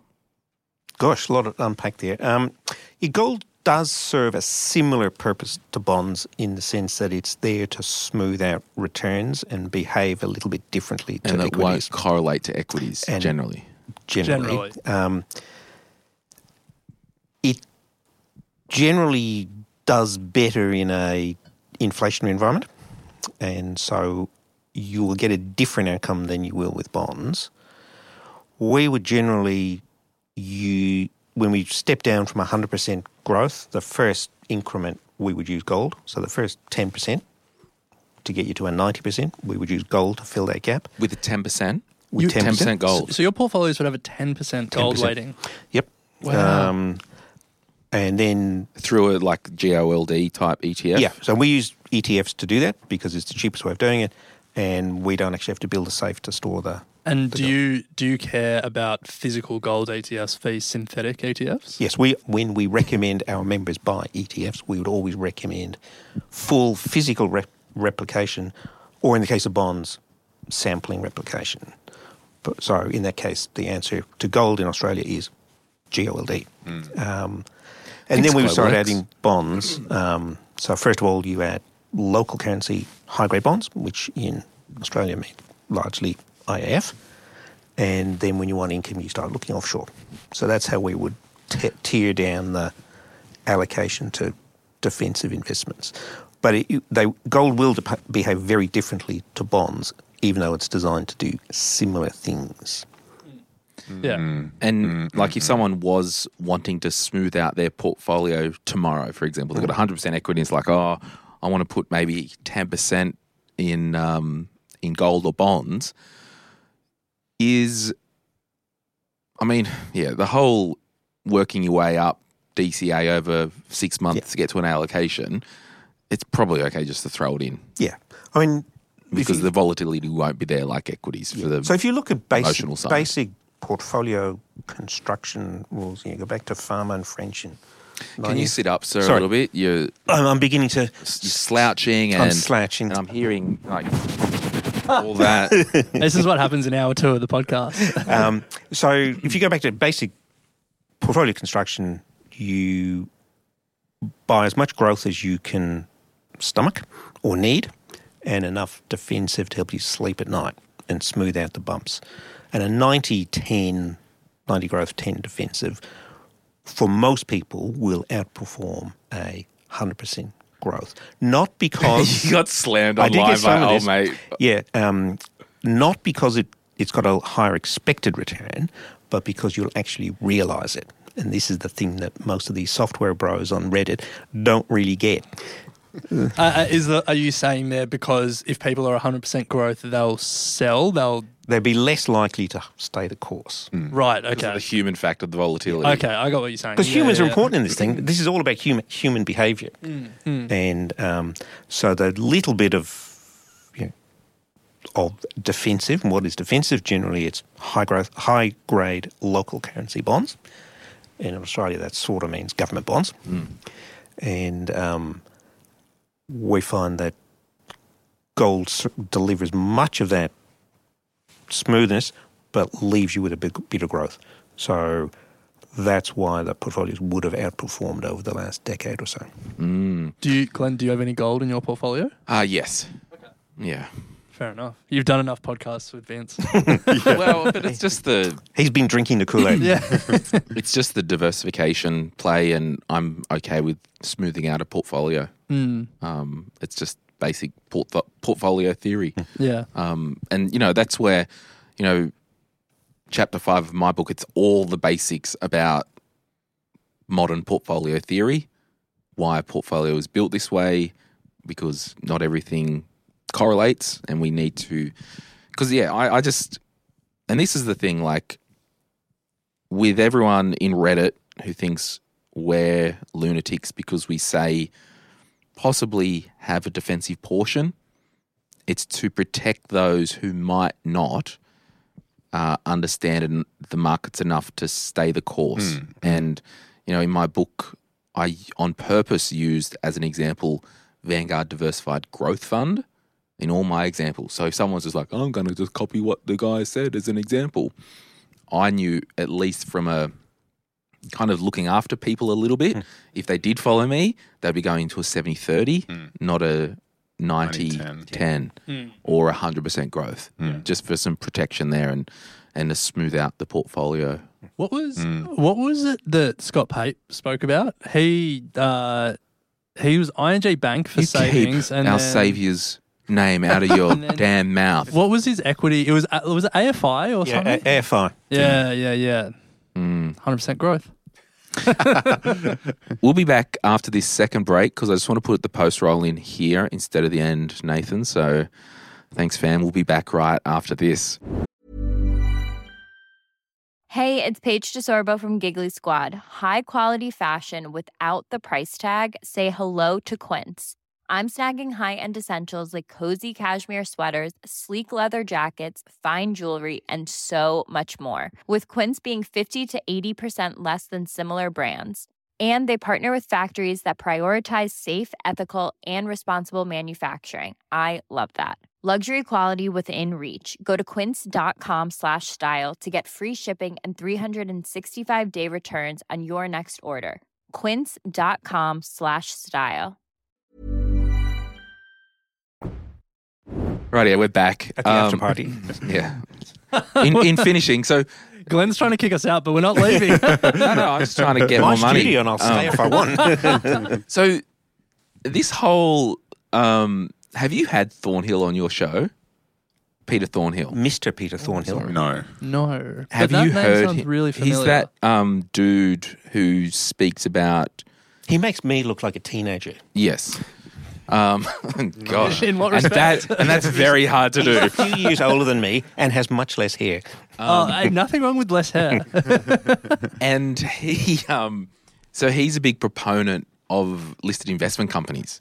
oh, don't get Bryce started. oh my Seriously, God. we're gonna need another hour for this. So But, but I mean, to be fair, when he They're was dead. in his prime, that would have been the right answer. Hmm. Yeah, and I- I- almost the only option. Because it Yeah. was the only way of getting a diversified fund in the listed market in Australia. Yeah, it would have been like your choices were what, like a fifty, hundred thousand dollar minimum to go into an unlisted fund or a A managed fund, yeah. yeah. yeah, or you get that managed fund as a listed investment. Yeah. And you had to fill out a form on the back of the thing and mail a check. Yeah, Um, it wasn't easy. yeah, And, mm, you know, if you didn't have that 50,000, 100,000, you generally paid an upfront load. So it was expensive, it was inconvenient, and there was a handful of businesses like White Whitefield, Field and Affic. um, AFIC, um, Argo, which were the only games in town. And they were generally relatively cheap. And so 20 years ago, it was the answer. And I mean, like when you look at it, face value, sure, diversified, sure, it's liquid, sure. But I think there's just other ways to skin a cat now. Yeah. And, and the, my major. sorry. Oh, My- no, my- wait, my wait. oh, thi- here we go. he's been ta- my my thing with it though is like um, at the end of the day the return you get on investing into a listed investment company other than probably dividends the actual stock price return is down to the f- fundamental supply and demand of that stock on the ASX you could have the best performing fund manager or it- it's a marketing game for me. You look at what um, Jeff Wilson does, Ki- Hmm. Oh, ki- yes. king of listed Talk about marketing. king of listed investment companies, because he goes out there. What's his name? Jeff Wilson. Jeff Wilson, Never Wil- heard of Wilson, him. uh, Wilson, Asset, Management. Oh, okay. Yes, goes out yes. there and markets his funds like crazy, and they perform incredibly well. And none you could of have them, the best None of them trade at discounts. they're all premium Yeah. and everyone pours into them. Hmm. You could have the best fund managers out there who have a stock that is dead because no one knows about them and no one's trading it. Hmm. And so like that that's my issue with it and that's why they're dead now. I mean ETFs are that like like uh, yeah. you don't need- if you're an, a- investing an active ETF is just a better structure. Yeah. Just because you get net you- the it tracks net asset value and like it's more admin Ish. and more headache for the um, active ETF issuer or the ETF issuer. Um, and you know, there's benefits of a L- LIC, which is that you don't see redemptions when the market falls, so you can deploy capital and stuff like that. But like, yeah, to Bryce's point, you don't want to. I mean, I see his point. Like with the licks, he's got his tax efficient dividends. It's consistent. It's growing. He doesn't heaps care of volatility. I read a thing that he has like just in CBA, and he's quieted down about CBA. Sorry, when you say hey, you mean this Thor- Thornhill? Thornhill. Thornhill guy, yeah, like. I read something online where he had like 400 grand a year in CBA dividends. but I actually, just from reading online, I, I would Yeah, like that's to get him on the diversified. podcast. Um, I don't know if he changed his strategy and have has recently gone more into LICs because I heard him on Gemma Dale's podcast. Um, have you listened to that episode? Take a listen. Hmm. I had her on the show a couple of weeks ago, and we talked about him. Um, yeah, he didn't mention CBA. What's his argument? So His argument is I'm all about uh, dividend income more than growth, like full stop. And I you mean, get- I, I pay that. Like, if you're getting 400 grand a year from CBA, like, who am I to tell you what to do? You, you're doing fine. Yeah. But, but I think the problem with that podcast or that sort of message on a podcast is that the people who are listening to it are not 70 year old retirees who don't need the money. They are, yeah, like this audience, they are accumulators, they're you know, 20, 30, 40 something, and they're trying to build wealth. And the rules of building wealth is different to the rules of spending it as a retiree. And Yeah, so well, you you've can, got- so you can't apply the rules that work there to he should just go yield maximizer ETF anyway. Well, I mean, let's let's take a step back. What do you guys think about the just um, investing for dividends strategy? Because like we see it sometimes in our like community, and it's not something that I ever really think about. But like, some people love it. I and- think you're going to end up predominantly in Australia. Well, yeah, yeah. And, you know, like if you're getting 5% yield and maybe a couple of percent of capital growth and you're taking that 5% yield and reinvesting it, like, sure. Like, well, this you're is the getting whole an thing. okay Like return. when you see everyone, you know, has a spit when they see a price chart, like, oh, this equity's done nothing last ten years. Let's do an accumulation chart and see what it's done with dividend returns. Yeah. Like that's the whole. that's thing. the only graph that's worth looking at. exactly because that's the real Unless you're a return. trader. Mm. Yeah, yeah, but the, the biggest risk for investors there is you get your dividend not paid into your brokerage account in like a separate quarantined environment, but you get your dividend paid into your bank account and then you're just slapping the card down. You go into the TAB with you- Vince and you're putting it on race three. do you guys um, do DRP or not? you can't with superhero, Yeah, which is the challenge. Yeah, but, but it goes I- straight to You the could account. would you? Yes, Probably, yeah. F- at least For my core, definitely, because I just want to keep going into the same things. Um, for my satellite, which is not with superhero, so my core and satellite, different brokers. Um, I just get the cash paid in, and then it's like, what's the best idea or the best stock that I have? Um, but I will never take my dividends and spend them. Hmm. Just, be- just is like a disciplining rule. Yeah, well, it's just part of the portfolio. I reckon it's Exactly, the spawn yeah. of the devil, DRP. DRP. Please explain. Yeah, I'm on Vince's couch with Even this Cam one. Vince. I don't do. I don't. Uh, I mean, do two DRP. reasons. Again, at the risk of sounding like Peter Thornhill, um, 20 years ago, it made a huge amount of sense because you got these whopping great discounts. And you if don't have to pay brokerage. So if you sign up for the CBA DRP in the 70s or 80s, you're getting a 5% discount and no brokerage. In the days when brokerage was 1%, Yeah, remember, yeah, yeah. right? So it made a huge difference.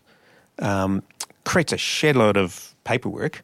Like, not quite so bad now with the 50% CGT discount, but in the days when you had to index each parcel to work out your cost base. Big problem. And secondly, it's if I said to you, would you agree to buy CBA shares in 18 months' time without knowing what the price is going to be? Would you sign up for that deal? I mean, that's what we do with Core DCA. Well, no, it's not quite the same thing as core DCA because you can change your mind. Unwinding a DRP is a little bit harder. You've got to get your timing right. Um, and then, secondly, it creates a shedload of paperwork, and B, generally makes your rebalancing harder. Spawn of the Devil might have been a little hyperbole. Hashtag clickbaity. this way, there's about three people listening. I hope one of them's this Peter Thornhill guy. Petey, love your work. It's Mr. Thornhill Well, to you. Yeah. we might finish up with this last question and then we'll get Vince to answer this. Oh my and goodness. we will maybe go around the circle for some final thoughts. Uh, Chris asks, loving the podcast. It's more of a statement. if an ETF successfully tracks a market, will the price go up and down when the market, with the market, regardless of investors? Generally, Yep. For example, if the ASX went up by 20%, but a lot of the unit holders sold VAS, would the ETF still go up with the market and would it be affected by the sell off?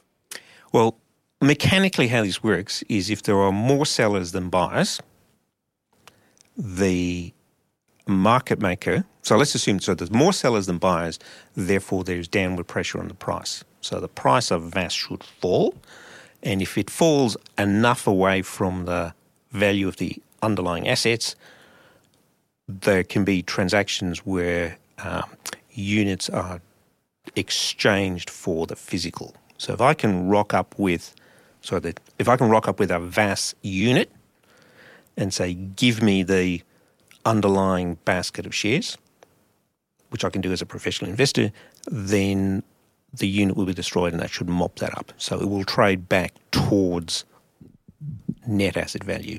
There'll always be a slight spread, but in the case of VAS, it's a few basis points or few 0.01s of a percentage.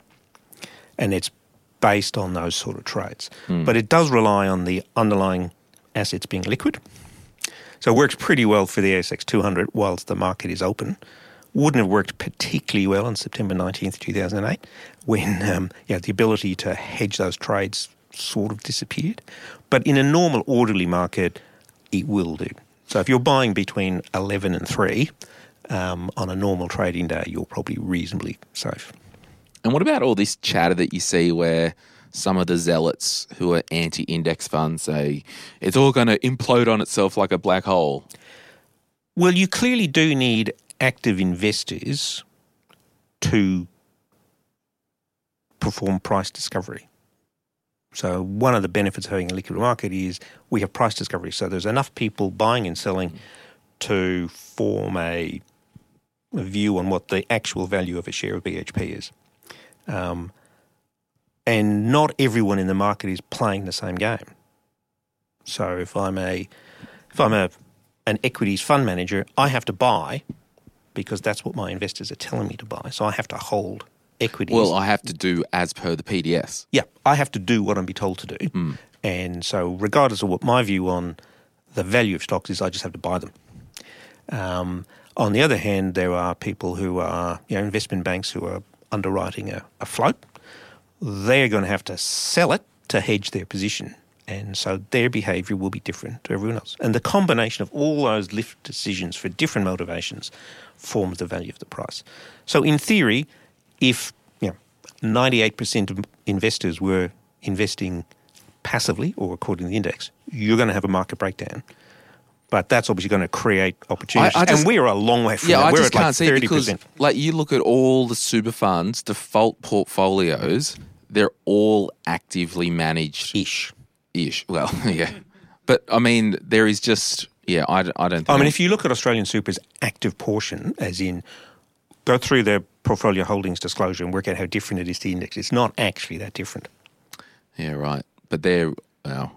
And I that's will- why you pay for 80 basis commercial points. reasons and future sponsorship opportunities. I will say let's. I'm sorry, I, I, you know, I wasn't necessarily singling out No, Australian Super no. for that. It's just one that we've happened to have looked at recently, and I'm sure you would find the same across almost all. Yeah, but they, you know, most um, super funds that might be of the persuasion of having a, a good portfolio may do some fun stuff with unlisted assets to get there. Sure. Right. Yes. but with this, your super, your future, whatever it's called, what's the your future, Your future, your super. your future Yeah. super. That whole benchmark test where your performance is being measured against a benchmark, which is the ASX 300 for your Aussie equity. So if you allocate 20% to Australian equities, 20% of your benchmark is the ASX 300. So if you're buying something different to the ASX 300, you're creating a business risk for yourself. So there's a whole bunch of challenges in that. Mm. Uh, if you are still listening, I'm going to take your question and send it over to the team at Retire Right to answer it. Uh, you s- you asked how would one calculate the value of a part age pension versus turning superannuation into pension mode? Is there a tipping point, rule of thumb calculator? At the end of the day, when it comes to Centrelink and assessing part pension, it really doesn't matter if it is in pension mode or not uh, for their deemed assets, especially if the younger spouse holds significant superannuation. Uh, there can be some carve outs there, so you need to get advice. Uh, and that's also strategy. If you've got someone younger, you might pump their super um, because your spouse's super isn't considered for your age pension. Uh, but if you own a house together, you're going to be a homeowner. Uh, paying zero tax on earnings in pension phase versus older partner receiving a part age pension. Uh, blah, blah, blah. We'll also, Nath, can you edit her name out because she said a non at the bottom? um, but we will answer. um, we will answer that on but a an age retire. pension is worth close to a million dollars if you had to buy it. Yes. Wow. Yeah. I'm just getting massive PTSD from when we did all of our um, uh, courses for the license and, you know, like basic deposit products, managed funds, like all of that stuff. It's all, you know, it's about the investment and the asset class and understanding like the risks and the benefits and how it makes sense in a portfolio. And then you get to retirement and superannuation products, and it is just all regulation and, and government policy and all of that stuff. And it's barely about retirement at all. It's just about navigating government bureaucracy and maximizing your outcomes. Well, within and, it. but the problem is there are so many legacy layers Mm. that you have to navigate, and like there are legitimate ways you can hide money from the government with age pension. So there are different types of annuities that only take maybe sixty to eighty percent of the value. So, Yeah. and this is why we did the Retire Right podcast because we're getting more questions like this for over 55s that we need to start to plan for.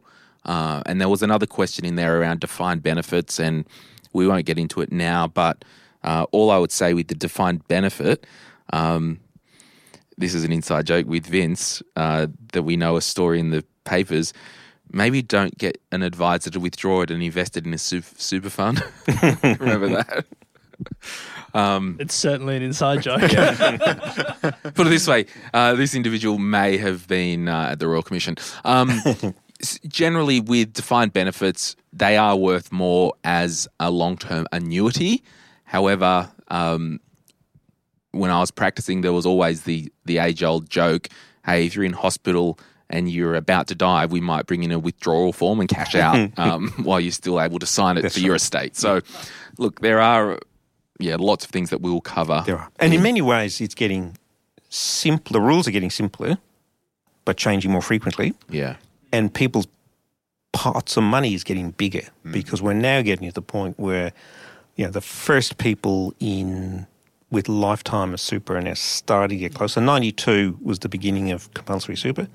And so if you were 30 in 92, well, guess what? You're about to retire now. Yeah, I often think about that when we're at retirement age, the super funds are just going to be massive. Well, like, that's- yeah, like there is- so big. They're going to. Okay, so like on There's that, going to be new asset classes. do you need to created go? Just for them to invest in. 4.30. All right, you go, Vince. I'll finish up with these boys. Okay. nice Sorry, I knowing do you, have a Vince. call. See you, Vince. See you, Vince. um, but just on, like, I was toying with Vince when we were getting a coffee. I'm like, oh, I'm so tempted to get like a white label investment product and all that that's decent for the community. But I was like, nah, I'm in the podcast business, not in the investment business. Mm.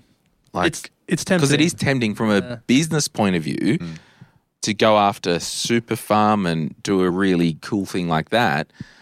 But it's like, oh, if spaceship can't make money and they've got a billion dollars of farm, like that's a hard game. Yeah. Yeah, yeah. And you just don't want the blowback if something goes wrong that's out of your control, but your name's on it. Yeah. Like, I just want to sell ads over here, people. Like, And, I I mean, like for, for us, like we BHP ads. pretty much. I mean, we, we Pretty just much. we just don't hold ourselves out as experts. Like we hold ourselves out as two idiots trying to figure it out. Oh, I thought And you so- were. and so for us, it would be like you know, it it would be a hard pivot to be like, all right, now trust us with your money. yeah. Um, and there are other people in our space that would you know are great investors and would make more sense. But yeah, I don't Mm. yeah, I think it's just sticking to what you're good at and just keep on We're being think- good we're- at it. We're thinking of t- taking on the Motley Fool and seeing if we can make spammier ads than them.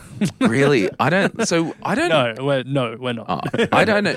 So they they come out of America, did they? I don't know too much about them. Yeah, yeah, it came out of America. Apparently, if you pay, actually, not apparently, I've seen behind the paywall before. It's good. Like, it's a good investment service, good at information, an argument about whether it incentivizes the right long term decision making. It's always, it's, it's, very never, active. you never double down on the same idea.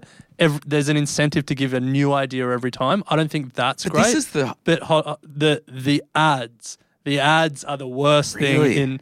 You surely you've seen it. Like This is clickbait. the next uh, No. afterpay. This is the next afterpay. oh yeah Yeah, yeah. well, I- like- Three ASX stocks going to double in the next two Yeah, days. yeah, yeah. F- drop everything and buy this right now, says Motley Fool's chief investment but this is the thing. Like with my handful of you know three or four ETFs that I just pump, right? I don't need to go looking for the potential alpha or whatever it is, like potential three to five percent above what I'm getting, because by going that hardcore active approach, there's a risk in itself. So I don't need to expose myself to any other risks, and I'm I'm Yeah. happy with market returns. The average isn't off. Yeah. Yeah. And uh, because for me, it, it leads to greed.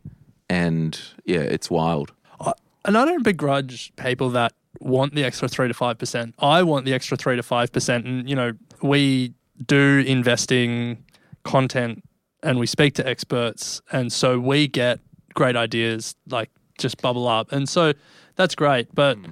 I think for most people in most situations. It's a lot of work to get an extra basis point or two. Yeah. And for me, I've resolved I'm just parking spare cash for the long term. I'll get the market, I'll get above cash rate and inflation long term. I'll use my business to get 30% year on year. Yeah. Like less risk, less hassle, Yeah. more enjoyable. Yeah. Um, all right. Do you guys have any final thoughts? On what? I don't know, whatever. Uh, Brisbane will win the flag. what, what's the, is that like NRL, AFL? AFL. All right. AFL. When's the No. grand final? This might go up before. It might go Oh, it up would have been after. after. Yeah. This is on the yeah. third of October. Third of October. Brisbane Wow. will have won the Can't flag. believe that Collingwood Brisbane grand final. It is Yeah. crazy. How good, how good was that? How good was Can't that? believe Nick Dacos made it back for it. No, look, final thoughts. I think echoes, By the book. yeah, by, by the book. I think it's come out a lot in this discussion, and it's good you speak about it a lot. Is that um, the the concept of enough, which we've spoken about, like getting that market return. Like, I think what for me it when you fully comprehend what it means, the stress that it takes away from your investing and the emotional kind of like pull of I must choose, I must find companies that no one's heard about and Hmm. and and whatnot. Like that kind of just disappears, and you're just so happy, just pumping, Hmm. pumping. Two thoughts. Mm-hmm. First of all, the fact that you're listening to this means you're already ahead of most people. And your head's broken because we're two hours in. Yeah, and get a hobby. um, but like, oh, it's so easy to feel like you're falling behind. But and that feeling doesn't go away. Like, well, I mean, maybe it does when we actually buy a house and we get to your position, Glenn. But like, I still feel it all the time that like I'm falling behind and stuff like that. Um, but just be confident that like the fact that you're actually engaging with this stuff is so important. Um, the second thing is, I think a problem with a lot of personal finance content, it focuses so much on the how can I save more? And like if the, the name of the game is increasing your cash flow and getting more to invest, there's so much uh, spoken about in terms of saving money. But there's only so many coffees you can't buy and so many lunches you can make at home. And I think um, the stuff that you're doing with the M- My Millennial Career and when it's talking about earning more is such an important conversation that isn't front and center as much as it should be. Mm. And also the whole conversation around side hustles and stuff very get quickly gets caught up in like TikTok and Instagram Hustle, culture, culture. bro. Yeah, yeah, yeah. I'm a buff babe. Yeah, exactly. and it just sucks a lot of that content. No offense to people that make it. I'm a and- buff babe. But um, like, there's a real argument. You know, like our podcast started as just something that we were doing, and we didn't have any grand ambitions, but it was just, you know, it was something we enjoyed and we were learning, and then we eventually started making some money from it. But for years, we did it while we were working our full time job. Mm. And that's the luxury of a lot of these side hustles these days is that you can literally do it on the side. Like you can do it a couple of hours a week.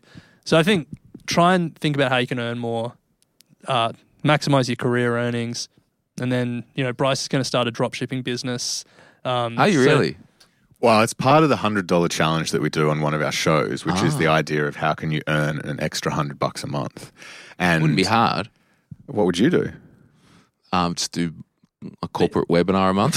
No, we're doing PHP ads. ads. Basically. Yeah. I mean, sorry, I, I think it's more like outside of the existing ecosystem that is, Oh. is equity mates. Like if you're at home, the, the original concept, the concept is investing a hundred bucks a month for 40 years is going to get you 350 grand. So how can you find that extra hundred bucks? You can either s- sell things or save, find it in your budget.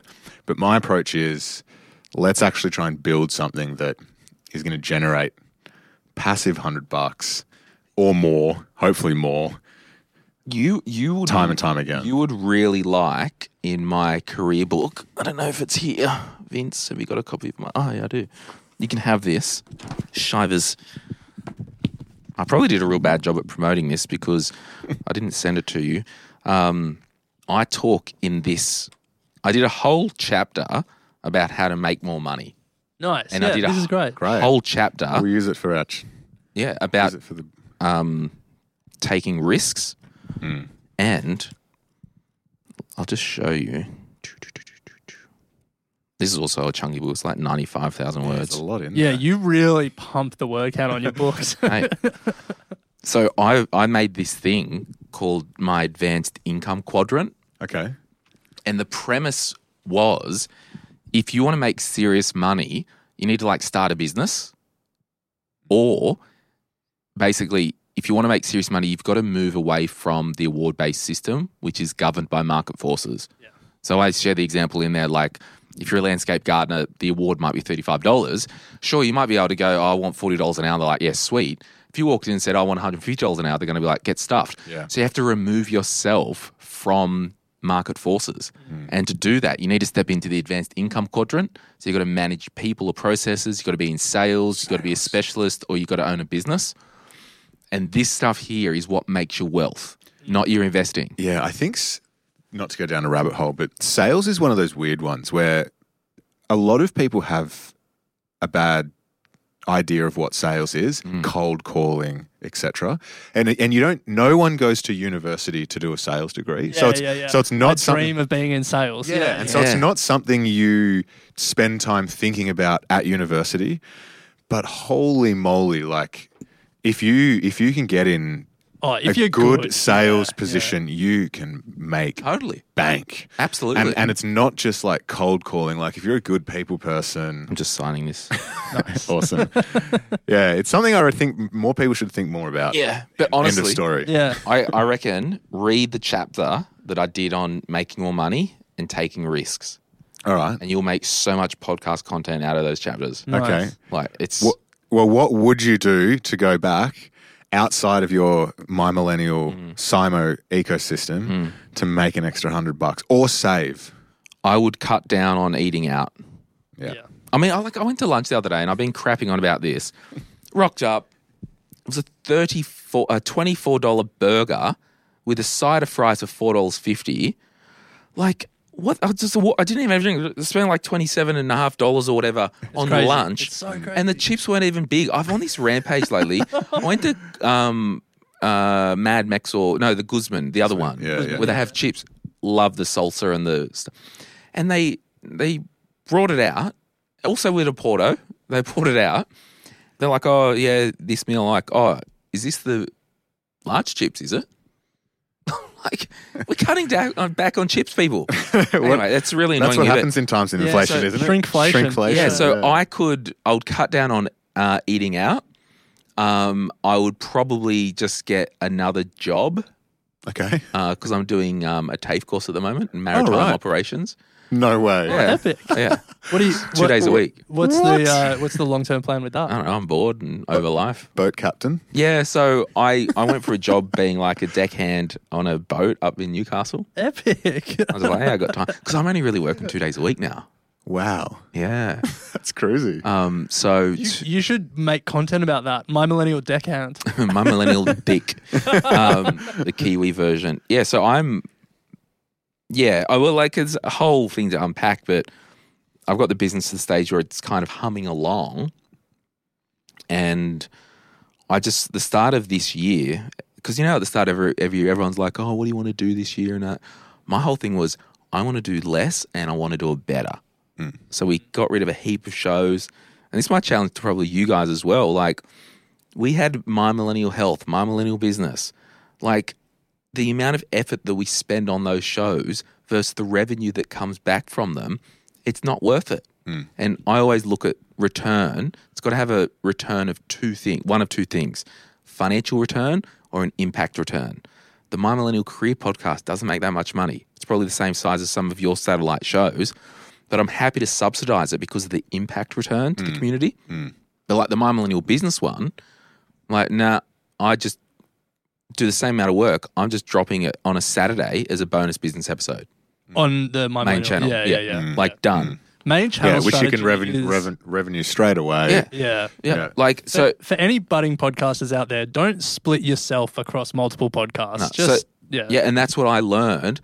Got to do less and I got to do it better. I got to go narrower and deeper. Hmm. And yeah, got rid of those two podcasts. I had a financial advice podcast, a B2B podcast just for advisors. Got rid of that. So I really like cleaned everything up, really focused. Hmm. And yeah, I can get away with doing two days a week legitimate. Two days a Love week. that, yeah. That's nice. Yeah. You should, And a pick, up- you should pick fortnightly up email. golf. I'm too impatient. Yeah, don't do that then. like because you got to be i just want to whack it and got stuff to do um, but what i am going to probably start doing is maybe one like maybe mondays because tuesdays and wednesdays are my like recording days and i'm available for calls and all that mondays i'm probably just going to dedicate to doing dedicated video content for reels um, Become a- not not just putting like the podcast grabs up Yeah, like, yeah, yeah, make yeah, yeah, yeah. dedicated content for the platform Yeah, yeah, yeah. Big, big op. yeah. so what have what do you guys got going on Definitely not working two days a week. That's for sure.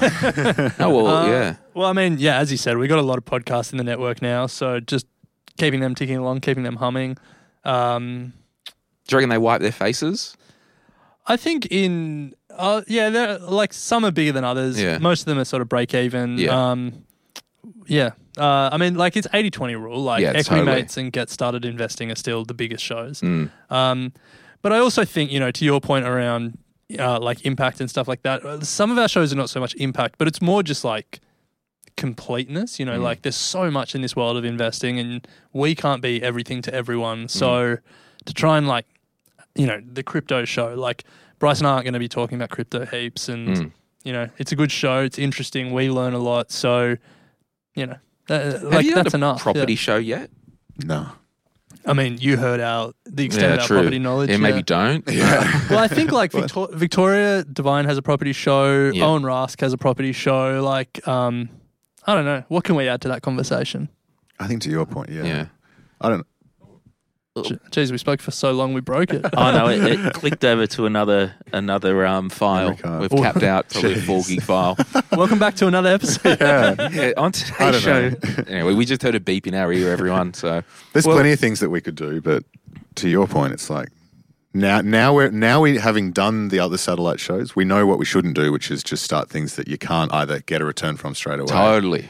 or is going to lead to some new audience that is, we haven't spoken to before, Mm. and I really want to do a sports show. Yeah, I would like to do enough, but I don't know. It's just so hard to build podcasts now. it is, Yeah. it is. So Like, I couldn't have crowded. done what I've done Yeah. again. Yeah, yeah. We we think about that as well. We, but both, all of us in the, who are sort of a, Mm. just right time, right place. Yeah, and that's why it's very you, you can't take it for granted. Yeah, Mm. and that's Yeah. why I'll always try and be as honest as I can with my community and like you. I'm not your guru. I'm just here facilitating a chat. Yeah. The Mm. conduit. Yeah. Mm. Yeah, yeah. But yeah, I don't know. Like there's there's so much that's bad. Or not bad, but just so much that's done poorly in the financial space. Like we're looking at like um uh, investor relations and the small the world of like small caps at the moment just because you know, it's like uh all of the media, all of the analyst attention looks at like the ASX 50 and every other company's kind of forgotten. Um, yeah yeah, that's where the money is of course, but um, and the interest. well, yeah, but I reckon there's a lot of really interesting stories and like some really great Australian s- business stories or entrepreneurs or a lot of stuff coming out of Australian unis at the moment is really interesting Mm-hmm. that just isn't really spoken about. So, you know, like we kind of just always follow where our interest is and like Yeah. that's something that's kind of interesting us at the moment. Um, but yeah, I don't know. Just heaps of content, way too much content. Mm. Yeah. Yeah, we're not good at scaling back. well, uh, it's, yeah, I don't know. I just got to the point where I was like, what are you doing here? Like, I run my team as a team. We try and run on like 80% all the time. There are times where it, Do you you, know, Are you guys still doing four day work Oh, yeah, week? Is that yeah. that's public, isn't it? yeah, yeah. yeah, You've yeah. spoken about that. yeah, yeah. yeah, keeping that. That's awesome. Nice. Yeah. Are you gonna? well, If your two day work week, are you gonna give your team? No. well, like they got, like, there's always plenty of work to do. Um, I'm just trying to. My next thing now is succession. Like, Yeah, what yeah, if yeah. I lost I've my voice noticed- and couldn't talk again? Mm. Is that why you try? Yeah, I've seen you kind of getting a few different voices on the show. Yeah. Suss So it Jess out. Brady's come Jess, on, yeah. doing a bit of a trial. Sarah from One Up Project Mm. in New Zealand, she's doing just listener interviews, just like tell us your story. Yeah. Um, so it is one of the strategies is, you know, I don't need more episodes to do. Mm. Like, Yeah, yeah, yeah. But I also need to bring other voices in Hmm. and other people. Um, I I was doing a series called Focus Fridays. I think we're almost at the end of that, where I would literally get people to give me all their information and almost like it was the first meeting in a financial advice office. Oh, and yeah. and then the cool thing was we'd record them. And then three months later, we get them to send in a voice clip of what they've changed since the call. Oh, nice. And we insert that at the end of it. So it makes for really good listening. Yeah. Um, so I'll probably in the new year do more Focus Fridays myself and just the main Tuesday show. And then maybe the small business stuff on Saturday because I love doing small business stuff. Mm. Um, and, and this is so deep in the podcast, but there might be a, a branding change next year. Okay. uh, Yeah, the it, like the millennial side of it, like how do you hit Gen Z and all of that? I'm just saying there might be some changes next year. We're not going anywhere, but you know, we can talk when we press stop. Not everything. I'm, I'm honest and transparent, Not but you yet. know, you can't kiss Don't and blow tell. the lid. Can't kiss and tell. But yeah, so I, I just want to kind of yeah move into that. I want to do what I love, which you know I love doing the podcast, but there is like Sarah. I texted her the other day I, and I said to her like, "You're the best decision I've made for my podcast in five years, getting her to host the show, like the listener shows, because she's so good at interviewing."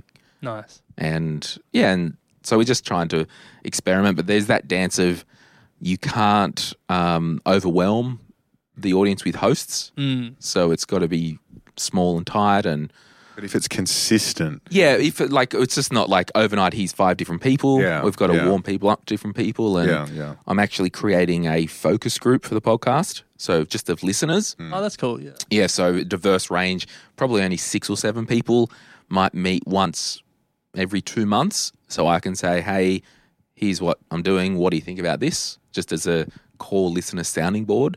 Um, so yeah, that's kind of what I want to do. Yeah, nice. Respect. It's an interesting space. I mean, yeah, totally. you build an audience and then there's opportunities. So I'm sure things will come along. Maybe more BHP ads. Maybe more BHP Yeah. ads. And like I do want to focus on that retirite podcast as well because there isn't actually a, a mainstream retirement podcast in Australia and I reckon I can make it. Yeah. so yeah, just um, yeah, going to turn that up again, and yeah, a bit of fun along the way, Yeah. Then drive boats. and drive boats toot Yeah. toot. but yeah, so I I'll be qualified to drive a boat up to twelve meters commercially. Wow. Epic. Um, yeah, I went and got my first Christmas steak. party. yeah. I was going to say party boat, surely. Yeah, you guys come up to Newey. I'll take you on Take a boat. it out. Actually, I- do you know what I want to do? I'm a nerd. I want to drive the boat or drive the boat down here and put it in at Botany Bay Yeah. and sit at the end of the airport runway under the planes people- taking off and landing. Oh, nice. Wow. That would That'd be be cool. so close Yeah, and yeah, fun. yeah. Just anchor up there. I wonder if you picnic. can do that. Well, I've got to look at the charts, see if it's restricted or not, but I'll try anything twice. Absolutely. Nice. All right, uh, buy the book. It's links in the promo. I'll probably get 80 cents for every click and purchase. So thanks, guys. Don't stress, just invest. Equity, mates. Okay, bye. Thanks, boys. Bye bye. Thank you. Thanks, Glenn.